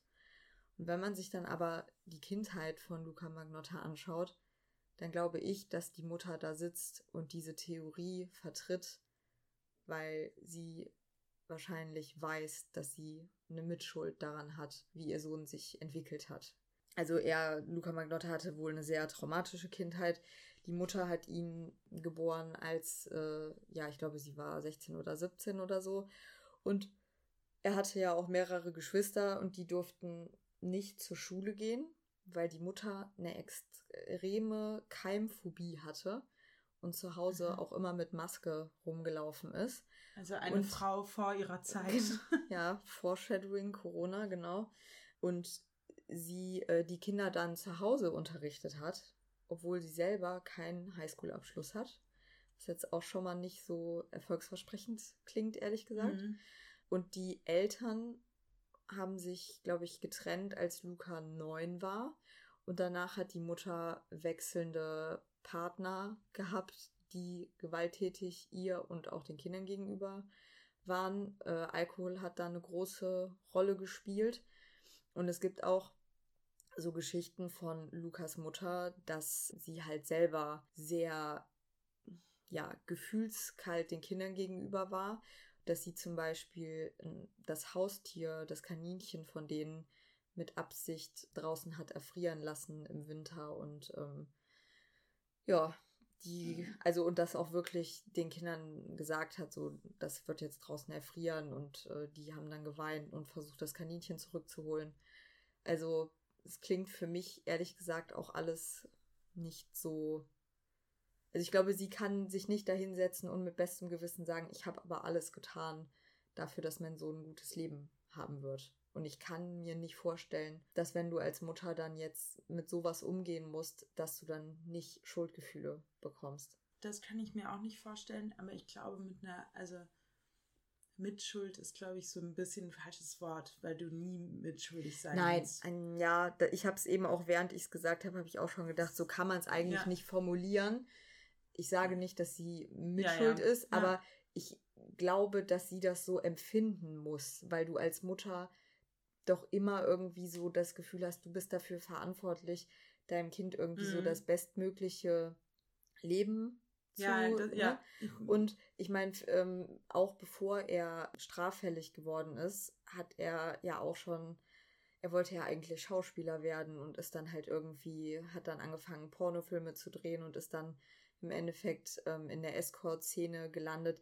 Auch das ist ja schon kann ich mir nur vorstellen, was, wo du als Elternteil auch dann irgendwie denkst, ach, Mist. Hab ich, nee, hab ich was falsch gemacht, hätte mhm. ich ihn irgendwie anders ins Leben, durchs Leben begleiten müssen, ihn mehr unterstützen müssen. Und also mir, es ist auch ein bisschen reininterpretiert, aber ich finde, sie sitzt da halt ja auch wie so eine gebrochene Person. Mhm. Und irgendwie tut sie einem ja auch total leid, aber ich kann mir auch vorstellen, dass sie halt super viel Hass nach dieser Serie abbekommt.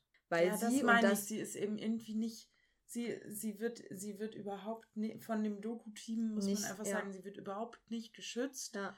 Und ich glaube, dass dieses ganze, also was du gerade gesagt hast, ich glaube, das wäre voll schön, aber ich sehe in ihr nicht, dass sie so viel selbst reflektiert. Mhm hm. sondern dass sie einfach eben, äh, ich sehe das nicht, dass sie da sitzt und sagt, was hätte ich anders machen können, nee. sondern eher, weiß ich nicht, wenn du das, wenn du den Hasen von deinem Kind erfrieren lässt, einfach aus, warum auch immer. Nee, ich habe ich hab so das Gefühl, dass sie da sitzt und diese Theorie mit Manny vertritt. Mhm damit sie sich keine Gedanken darüber machen muss. Genau, das ne? ist so der leichte, der genau. leichte genau. Ausweg. Ja. Ah, es ist auf jeden Fall irgendwie auch ganz traurig, sich anzuschauen. Man, ja. man sieht, sie ist fertig und, und ja. man sieht eine, so eine gescheiterte Persönlichkeit. Ja.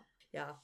Ich glaube, alleine über den Aspekt mit der Mutter könnte man wahrscheinlich äh, stundenlang weitersprechen. Mhm.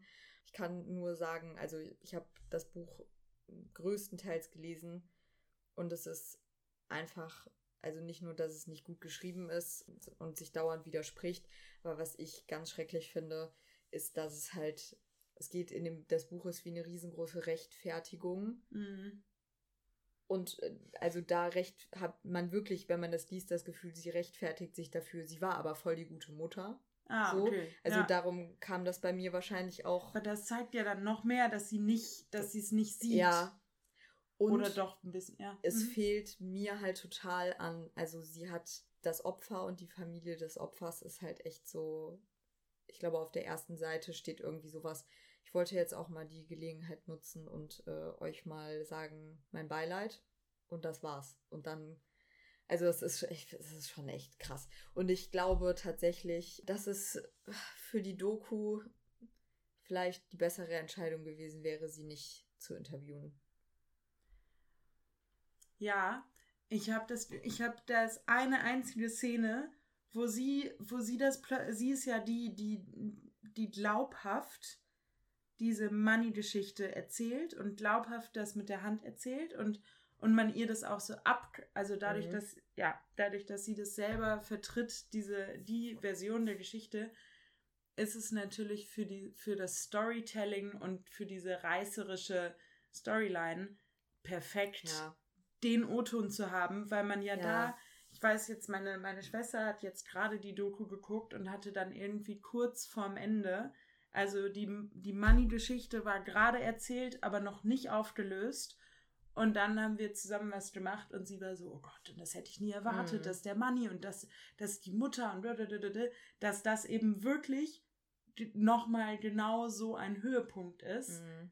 Also ich glaube, da haben sie einfach die Mutter benutzt. Ja, ich, äh, ich glaube tatsächlich, dass einem das jetzt so in der Rückschau, wenn man die Serie selber schon ein oder zweimal gesehen hat, dann, ich muss sagen, mir erscheint dieser Twist jetzt mittlerweile echt sehr plakativ mhm. und irgendwie ist der, das ist eigentlich ja echt so ein bisschen Verarschung. Ja.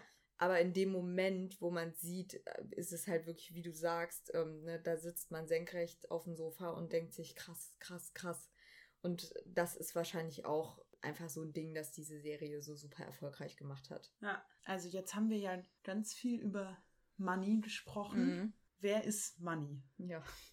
Also ich hatte es ja eben schon mal angedeutet, wer ne, Luca sagt, wer Money ist. Und im Prinzip kommt jetzt ja durch die polizeiliche Ermittlung raus, dass diese Tat von dem Film Basic Instinct inspiriert ist, beziehungsweise dass das Video wirklich eine Mordszene aus Basic Instinct nachstellt. Das fängt äh, ne, damit an, dass das Opfer ans Bett gefesselt ist und ein Poster überm Bett hängt und Musik von American Psycho im Hintergrund läuft. Und äh, vor allem halt auch, dass die Tatwaffe die eigentlich ein Schraubenzieher ist, aber angemalt ist wie ein Eispickel. Und das ist halt die Mordwaffe in Basic Instinct. Und es findet sich in Basic Instinct auch eine Figur, die Money heißt, also Emmanuel. Hm. Und natürlich, weil die Polizei jetzt keinerlei Beweise für die Existenz von diesem Emmanuel Lopez findet, ist der Tenor, dass diese Figur von Luca ausgedacht wurde. Also dass es einfach eine Filmfigur ist, die, sie, die er in sein Konstrukt übernommen hat. Das ist so krass. Und das ist ja auch, ich glaube, dieser Money in der in Basic Instinct ist ja auch ihr Ex-Freund, genau. der sie auch irgendwie schlecht behandelt hat.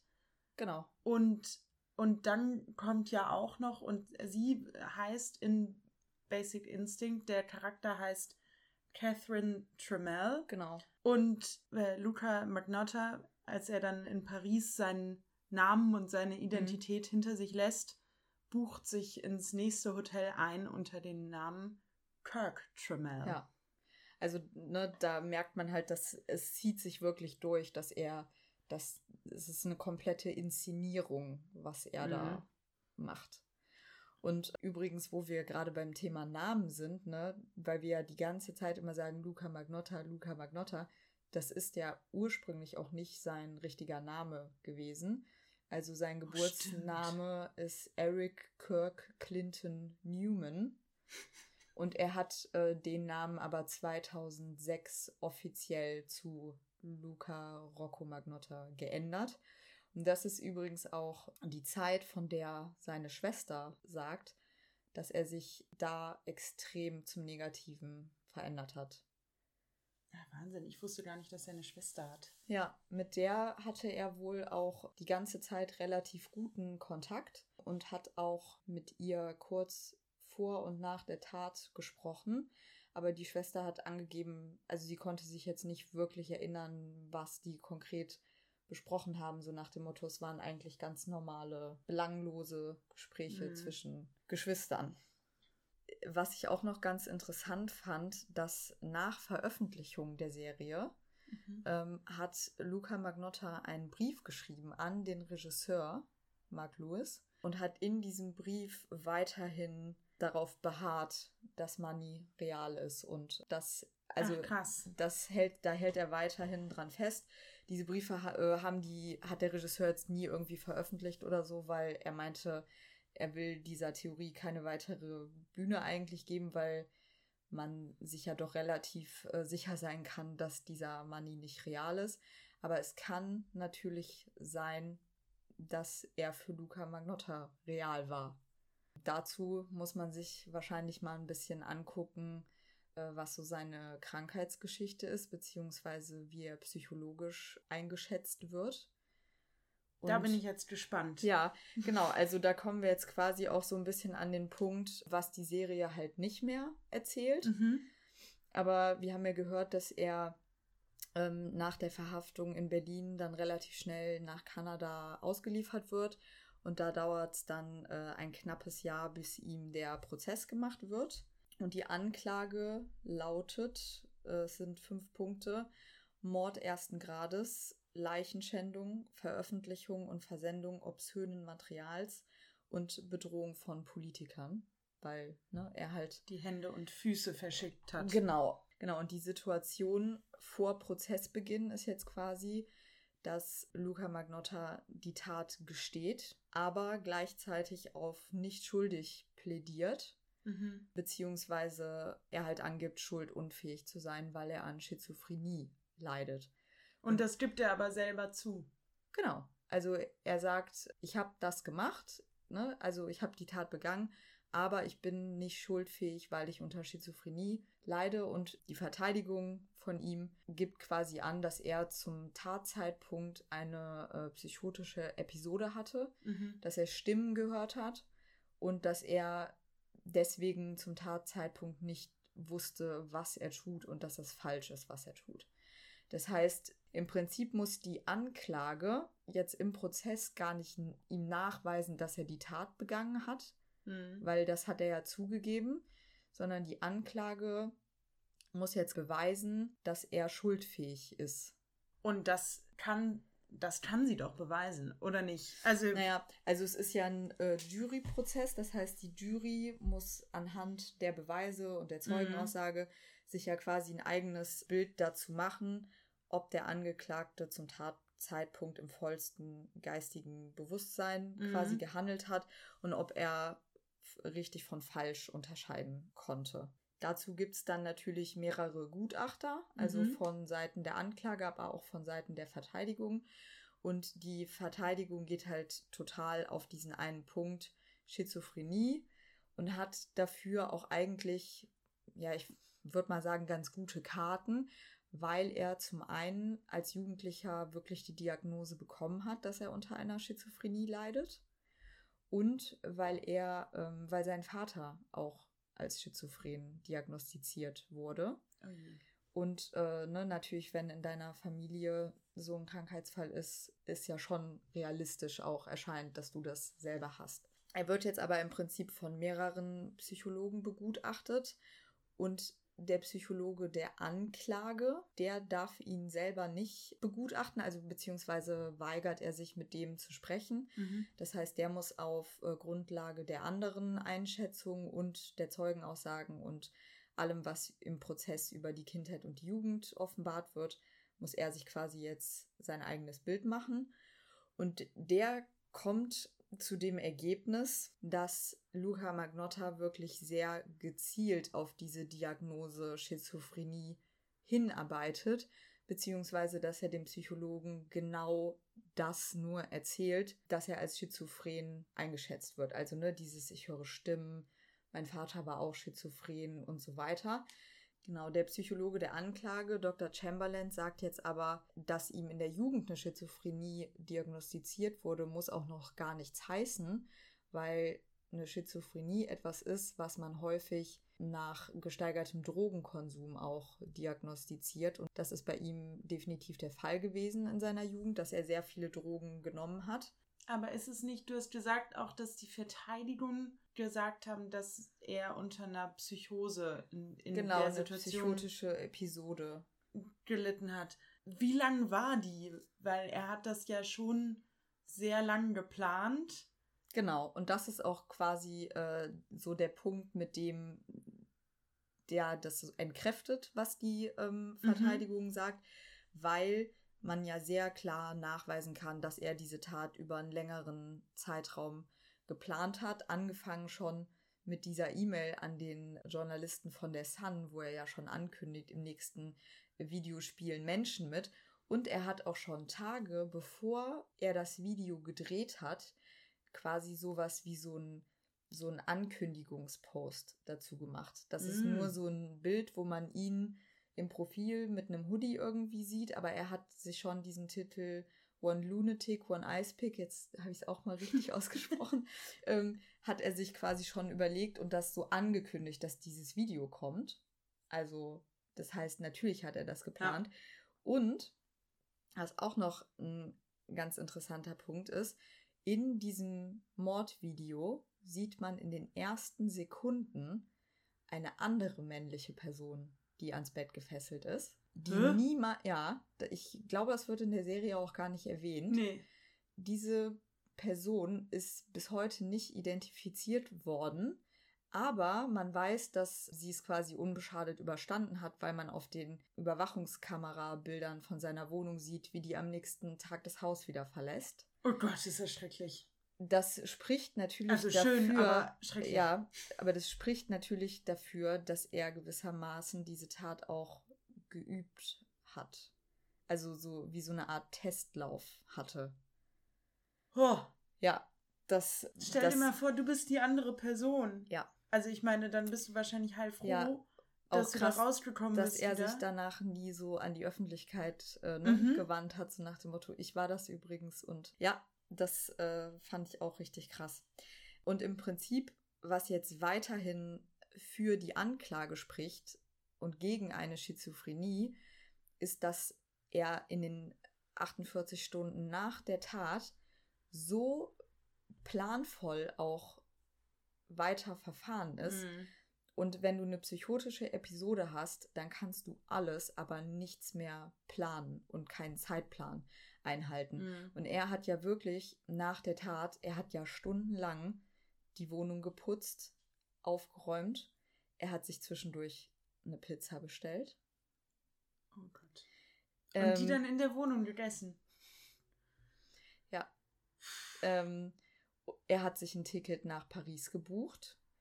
Er hat wohl auch. Das hat er dann aber auch erst nach dem Mord gemacht. Das hat er erst nach dem Mord gemacht. Aber er hat ja, ähm, und er soll tatsächlich auch versucht haben, für Paris sich Escort-Kunden zu suchen. Ah, Also, damit er da wieder Geld reinkriegt direkt. genau. Und was man ja auch mal sagen muss, dieses Video, das hat er ja quasi aufgenommen, aber der musste das natürlich auch schneiden. Der hat das ja geschnitten Ach und mit Musik unterlegt. Also, ne? Mhm. Wenn wir jetzt hier diesen Podcast aufnehmen, muss ich den ja auch noch schneiden und äh, Aber nur minimal. ganz viele doofe Sätze rausschneiden. Nee, aber na, auch sowas erfordert ja, du hast ja ein Konzept. Ja. Der hatte ein Konzept und dieses Video dauert ja, glaube ich, im Endeffekt irgendwie elf Minuten. Aber natürlich hat die Tat und das, was er gefilmt hat, das hat mehr als zwei Stunden gedauert. Mhm. Ne?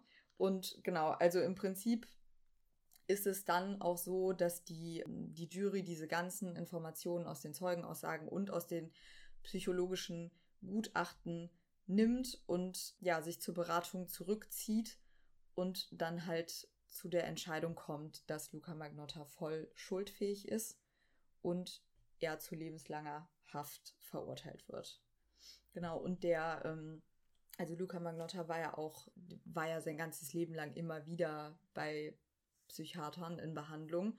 Und der Psychiater der Anklage, Dr. Chamberlain, weist jetzt auch nochmal darauf hin, dass viele Anzeichen bei Magnotta eigentlich auf mehrere Persönlichkeitsstörungen hinweisen, äh, namentlich Borderline, narzisstische Persönlichkeitsstörung, antisoziale Persönlichkeitsstörung und vor allem die histrionische Persönlichkeitsstörung.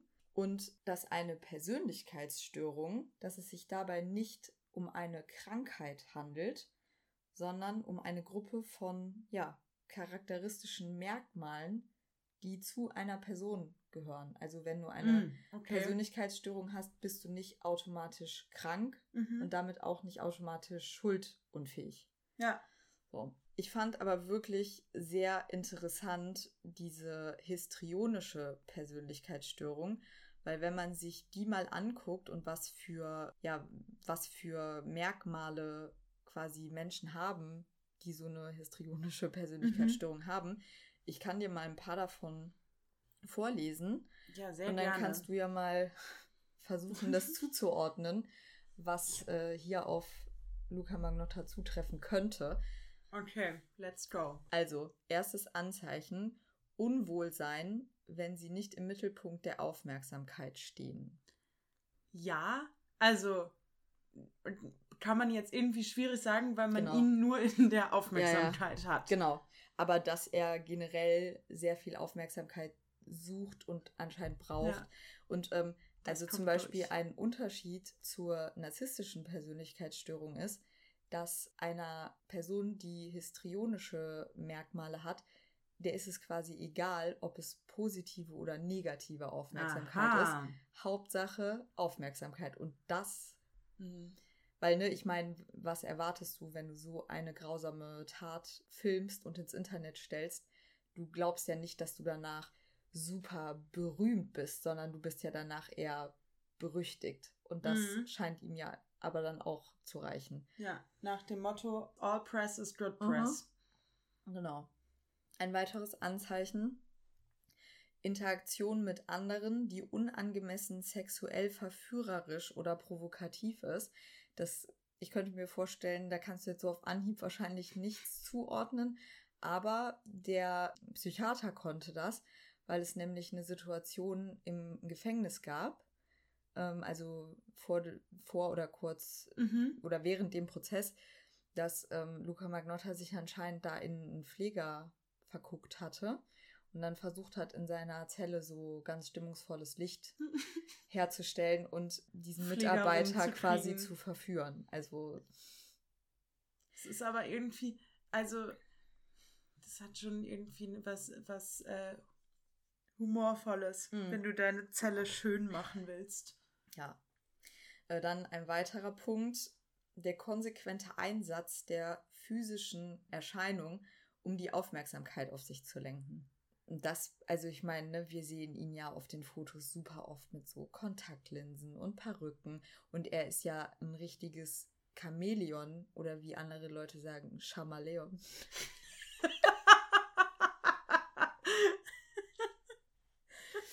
also er spielt ja so total. er spielt ja so total mit seinem Äußeren und ähm, Ne? Ich finde das fast am, am ekligsten, dass man ihn ja auch sieht in den Überwachungsaufnahmen, während, ja. während Junlin schon ja. tot ist, läuft er ja in Junlins T-Shirt ja. alleine raus und kommt wieder und bleibt vor einem Spiegel oder sowas stehen und, und macht, ja. macht sein Haar zurecht ja. und schaut sich an ja. und findet sich schön und geht weiter. Genau. Oh. Äh, das habe ich mir hier tatsächlich auch aufgeschrieben, weil ich, äh, weil ich mir vorgenommen hatte, wenn du das nicht sagst, dass ich es auf jeden Fall sagen will, weil ich das so einen Ekelhaft. krass ekelhaften Moment in dieser Serie mhm. fand, wo man so dachte, dieser Mensch hat gerade jemanden getötet, eine Leiche vergewaltigt und zerstückelt und guckt sich kurz danach im Spiegel an, ob seine Perücke gut sitzt. Das ist das erinnert mich jetzt, das kannst du vielleicht auch rausschneiden, aber das, das erinnert mich gerade an einen Mann, der mal bei uns zu Hause Hausfriedensbruch begangen hat. Okay. Als ich äh, ganz klein war. Oh Gott. Ähm, und der hat sich dann, der kam dann am nächsten Tag oder als er, der war dann bei der, ist, hat dann bei der Polizei übernachtet und äh, kam dann ein paar Tage später und hat geklingelt und wollte sich entschuldigen, oh aber war wieder ganz neben der Spur und ist dann weggelaufen und ist dann am Fenster vorbei und wir haben ihn gesehen, wie er so drei Fenster weiter stehen bleibt und sich das Haar zurecht macht oh und Gott. sich den Mantel zurechtlegt und dann weitergeht. Oh Gott, äh, das. Warum machen wir darüber keine Folge? das, ist, das ist eine Endlosfolge. Okay. Ähm, Oh Mann, ja. aber also ich finde, dass das auf jeden Fall viele der Punkte, die hier stehen, zum Beispiel sowas wie Eigendramatisierung, Theatralik und extravaganter Ausdruck von Emotionen oder dass Beziehungen immer intimer interpretiert werden, als sie eigentlich sind. Mhm. Das sind alles so Sachen, die können wir irgendwie schlecht äh, ne, beurteilen, ob er diese Merkmale hat. Das kann man so ein bisschen mutmaßen.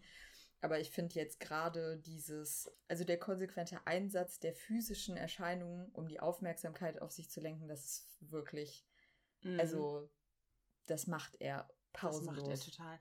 Und ich finde auch, ich weiß nicht, das ist natürlich auch interpretiert, aber diese Beziehung intimer ja.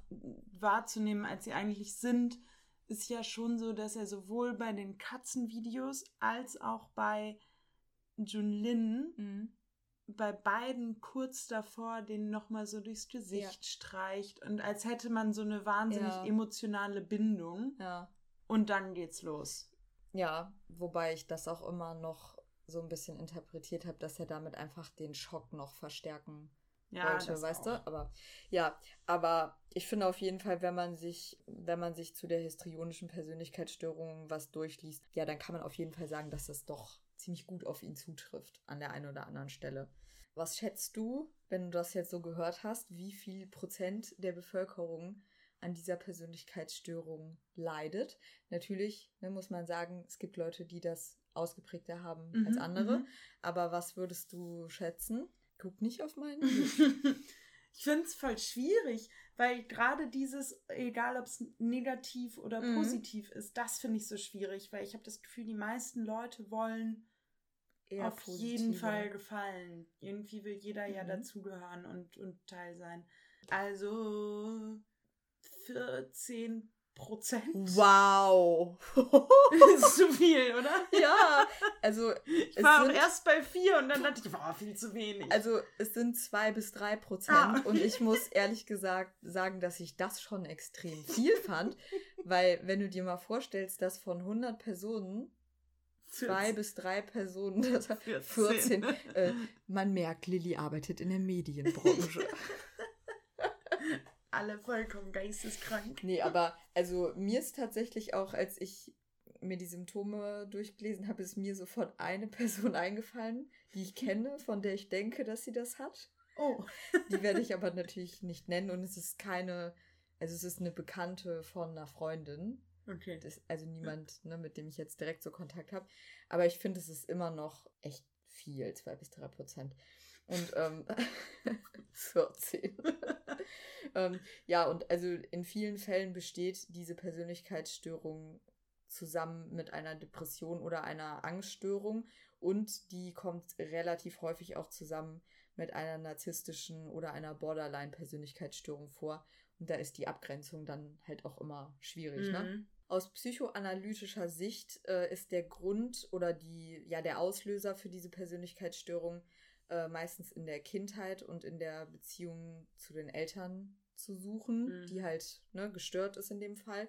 Demnach haben sich die Eltern kalt und kontrollierend verhalten, was hier ja von dem, was wir wissen, sehr gut passt. Also kalt und kontrollierend mhm. ne, beschreibt sehr perfekt, wie die Mutter sich verhalten hat. Und die Betroffenen haben sich nicht geliebt gefühlt und hatten ständig Angst davor, verlassen zu werden. Dadurch haben sie eine ausgeprägte Selbstwertproblematik entwickelt. Sie verhalten sich nun übertrieben emotional oder führen bewusst Krisen herbei, weil dies ihre einzige Möglichkeit ist, Aufmerksamkeit oder Unterstützung zu erhalten. Also, ich habe da direkt ah. so gedacht, weißt du was zum Beispiel, ich hatte mal eine Freundin, die sich zum Beispiel bewusst mit ihrem Freund gestritten hat, weil die das so schön fand, wenn der sich dann danach entschuldigt hat und mit Blumen nach Hause kam und die hm. sich dann so ganz emotional wieder vertragen haben. Mhm. Also, weißt du, dieses bewusst mhm. Konflikte herbeiführen, ja. damit es danach wieder besser wird. Oh, das klingt saumühsam. Ja, auf jeden Fall wird Luca Magnotta jetzt kurz vor Weihnachten 2014 schuldig gesprochen und für Mord ersten Grades zu einer lebenslangen Haftstrafe verurteilt, was in Kanada mindestens 25 Jahre bedeutet. Und die Jury führt die Begründung an, dass er zwar unter psychischen Störungen gelitten hat, aber dass er während der Tat bei vollstem Bewusstsein war mhm. und dass er diese Tat zweifelsohne über lange Zeit geplant hat und auch, dass er sich danach so planvoll ähm, verhalten hat, spricht halt ganz klar gegen eine äh, psychotische Episode. Ganz kurz noch als Ergänzung, was finde ich ja auch noch, was super gut in diesen Aspekt passt von, es ist der Person egal, ob positive oder negative Aufmerksamkeit. Mhm. In der Serie wird ja auch beleuchtet, dass es Gerüchte darüber gab, dass Luca Magnotta mit äh, Carla Homolka sich gedatet hat, die ja, glaube ich, die meistgehasste Frau Kanadas ist, eine Serienmörderin. Mhm und wo ja nachher auch ziemlich sicher jetzt ist, dass Luca Magnotta selbst diese Gerüchte in Umlauf ja. gebracht hat, um halt im Gespräch zu bleiben, um, der ist ja dann auch zur Sun und hat da irgendwie ein Interview zugegeben und sagt dann irgendwie so, oh, das hat meine, das, das zerstört meine komplette Karriere. Und er inszeniert sich da halt auch schon so voll krass ja. als Opfer. Und weißt du, er nimmt quasi diese negativen Gerüchte in Kauf, um Aufmerksamkeit ja. zu bekommen. Also, das ist mir jetzt gerade noch nachträglich eingefallen. Der Punkt passt halt perfekt zu diesem, es ist egal, ob positiv oder negativ, Hauptsache Fame. Also, wenn Luca Magnotta 2014 verhaftet wurde, nee, 2012 verhaftet mhm. wurde und äh, 2014 verurteilt, dann heißt das, er könnte frühestens 2037 rauskommen. Genau, oder oder was passiert dann mit ihm? Genau, oder was, also zwei, was macht er heute? 2037 wäre quasi seine erste Möglichkeit auf Prüfung von Bewährung. Ist halt die Frage, ob das, ob das durchgeht oder nicht, aber das wäre seine erste Möglichkeit, quasi rauszukommen. Okay, das heißt, in Kanada ist lebenslänglich mindestens 25 genau. Jahre, während es ja hier in Deutschland eigentlich maximal 25 genau, Jahre. Genau, es sei denn, du kriegst halt so eine anschließende Sicherheitsverwahrung. Mhm. Ja.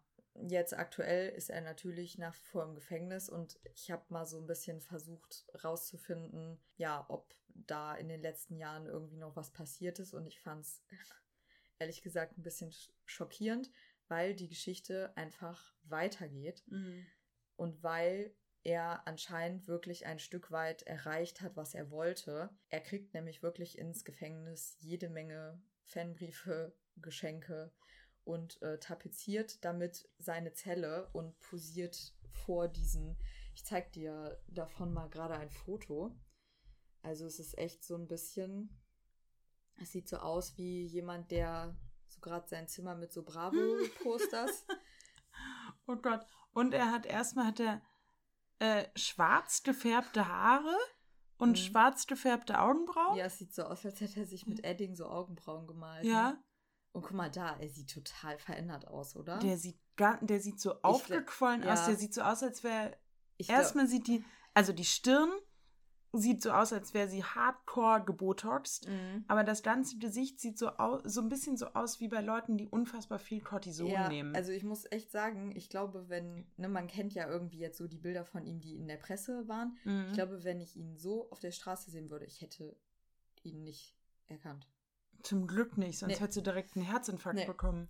Aber was jetzt ganz, ähm, ja, die Hintergrundgeschichte zu diesen Bildern quasi, dass Luca antwortet natürlich auch auf die äh, Briefe seiner Fans und beteuert in diesen Briefen unter anderem, wie toll es im Gefängnis ist, ähm, dass es da total gutes Essen gibt, er regelmäßig Sport macht und viel Freizeit hat. Und er schreibt in einem Brief auch, dass er durch sein regelmäßiges Trainingprogramm total viel abgenommen hätte und in Bestform ist. Mhm. So viel zu dem, was wir hier auf diesem Bild sehen, weil du hast es ja schon quasi eben gesagt, er sieht total aufgequollen aus und also er hat definitiv nicht abgenommen. Nee. Eher das Gegenteil. Ähm, Ganz kreisrundes Gesicht. Ja, und ich finde, das scheint einem doch so, er spielt weiterhin seine Rolle. Rolle. Er mhm. spielt weiterhin seine Rolle. Er posiert da vor Postern und äh, Liebesbriefen. Guck mal hier, auf dem zum Beispiel steht im Hintergrund so Still the One, I love you. Also es ist, er inszeniert sich weiterhin wie ein Star. Aber ich könnte mir fast auch vorstellen, dass er die selber gemalt hat. Dass er die selber. Schau mal, das ist doch alles die gleiche Schrift.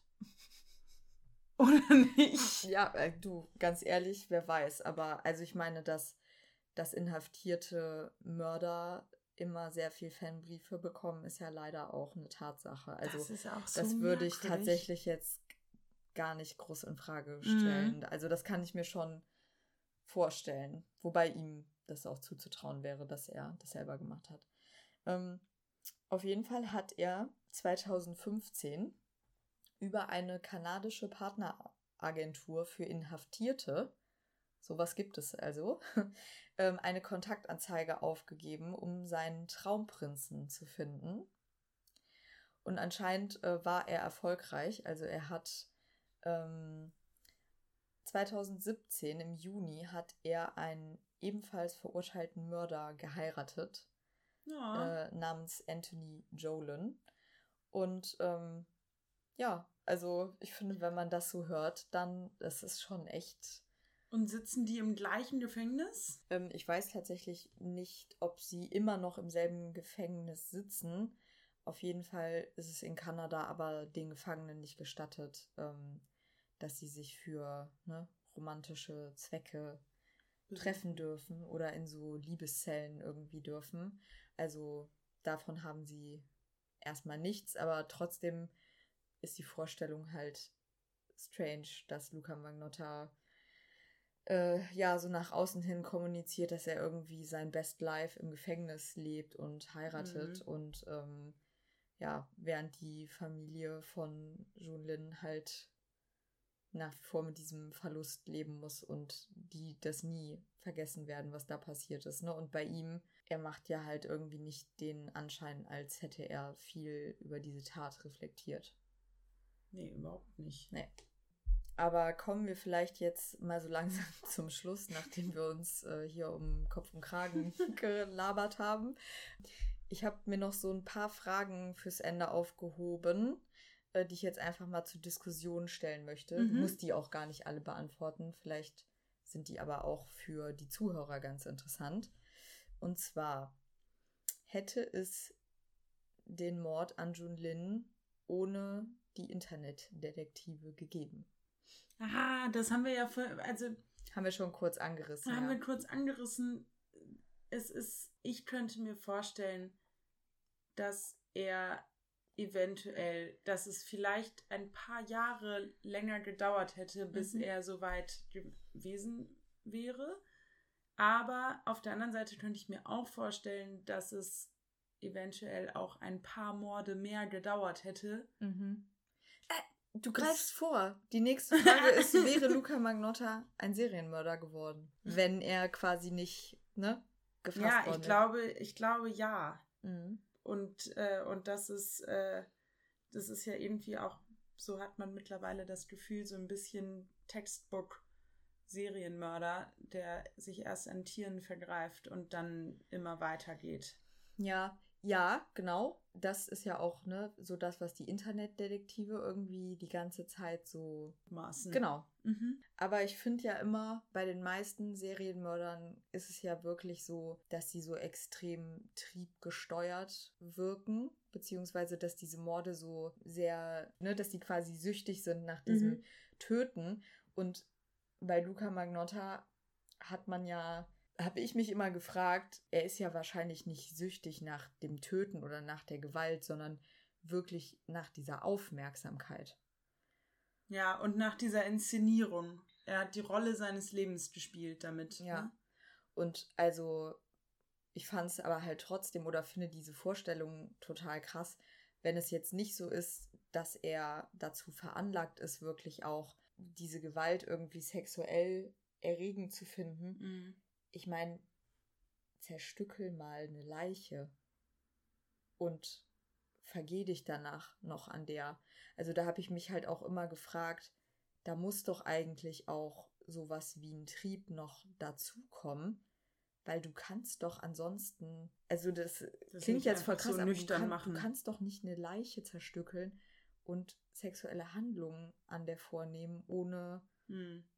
Ja, dass ja. da, also ich habe wirklich das Gefühl, dass er da sehr schwer zu analysieren ist und dass ich glaube, dass niemand da völlig durchsteigt, was ihn dazu veranlasst, außer diesem Wunsch nach Aufmerksamkeit. Ich, Mhm. ich kann mir irgendwie fast nicht vorstellen, dass das alles sein kann, weil ich mir nicht vorstellen kann, dass du ansonsten so nekrophile Handlungen vornehmen kannst. Mhm. Dazu muss ja auch erstmal eine Erektion vorhanden sein. Ja, ja.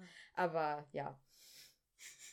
Genau, und so ein bisschen von dieser Frage, hätte es den Mord auch ohne die Internetdetektive gegeben, damit lässt die Serie uns ja auch ein bisschen zurück Mhm. mit der Frage, ob wir auch eine Mitschuld tragen. Und das muss ich jetzt noch einmal kurz sagen, das hat mich wahnsinnig aufgeregt, weil das für mich so ein bisschen diese Serie zusammenfasst. Es ist unheimlich provokativ Und es ist auch irgendwie klug und gut gemacht.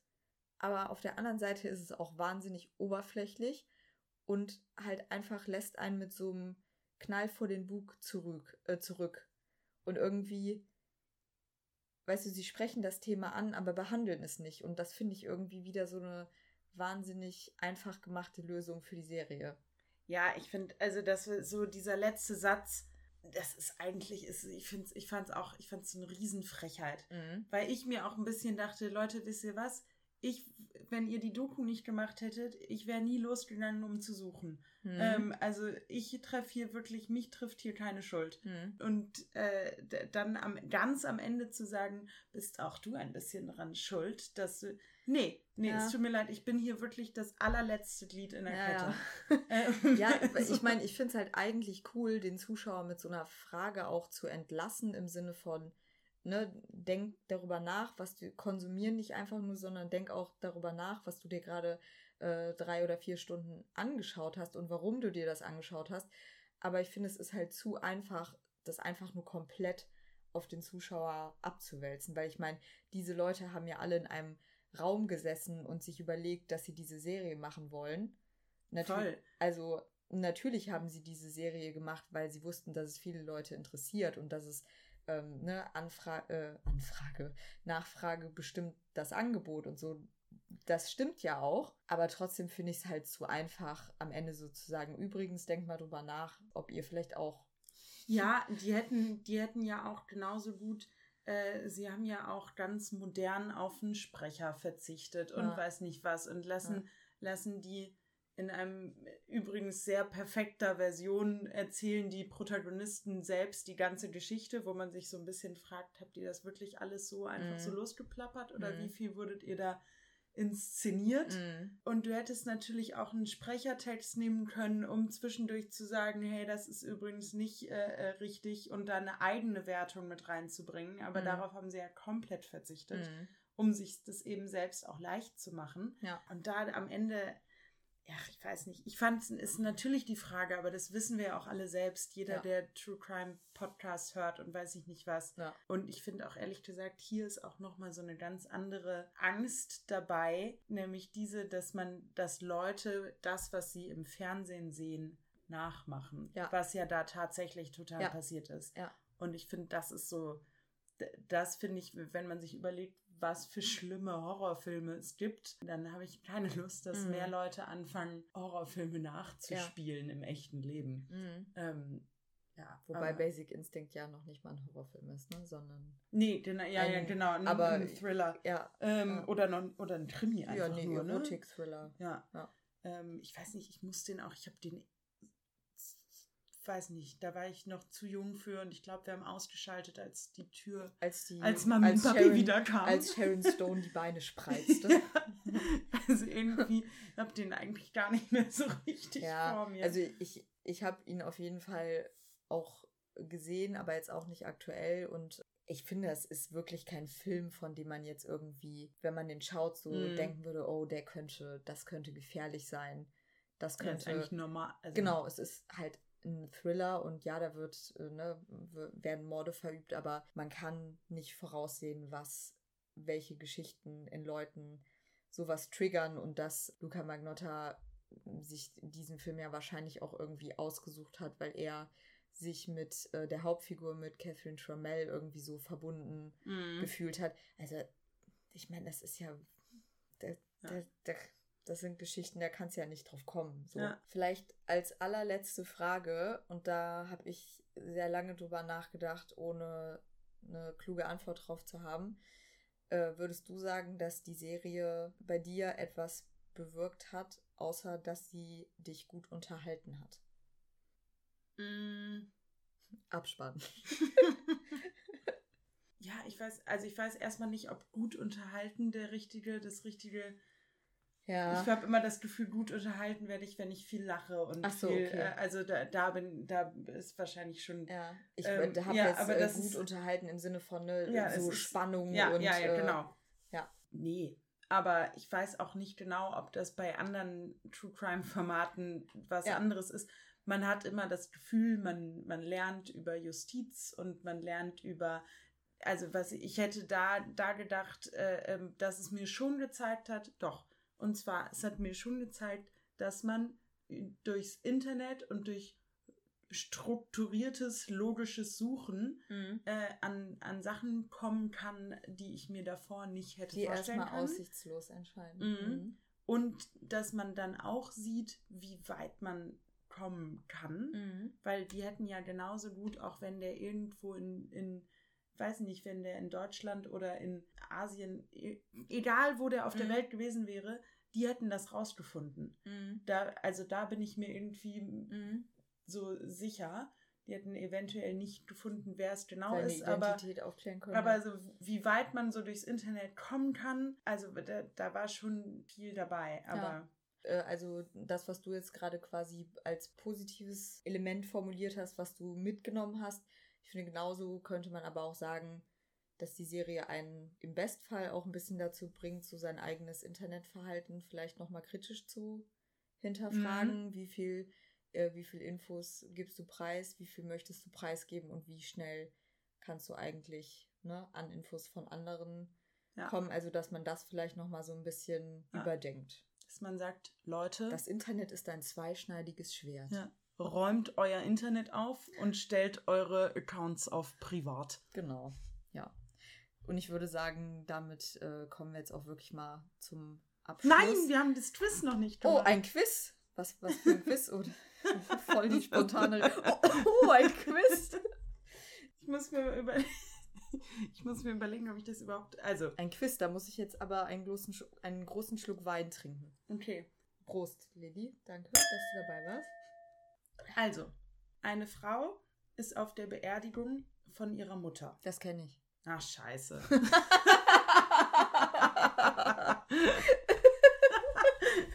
Nun gut, dann war's das. genau, vielen Dank fürs Zuhören und bis in zwei Wochen. Tschüss. Und danke, Lilly. Verabschiede dich. Ja, tschüss.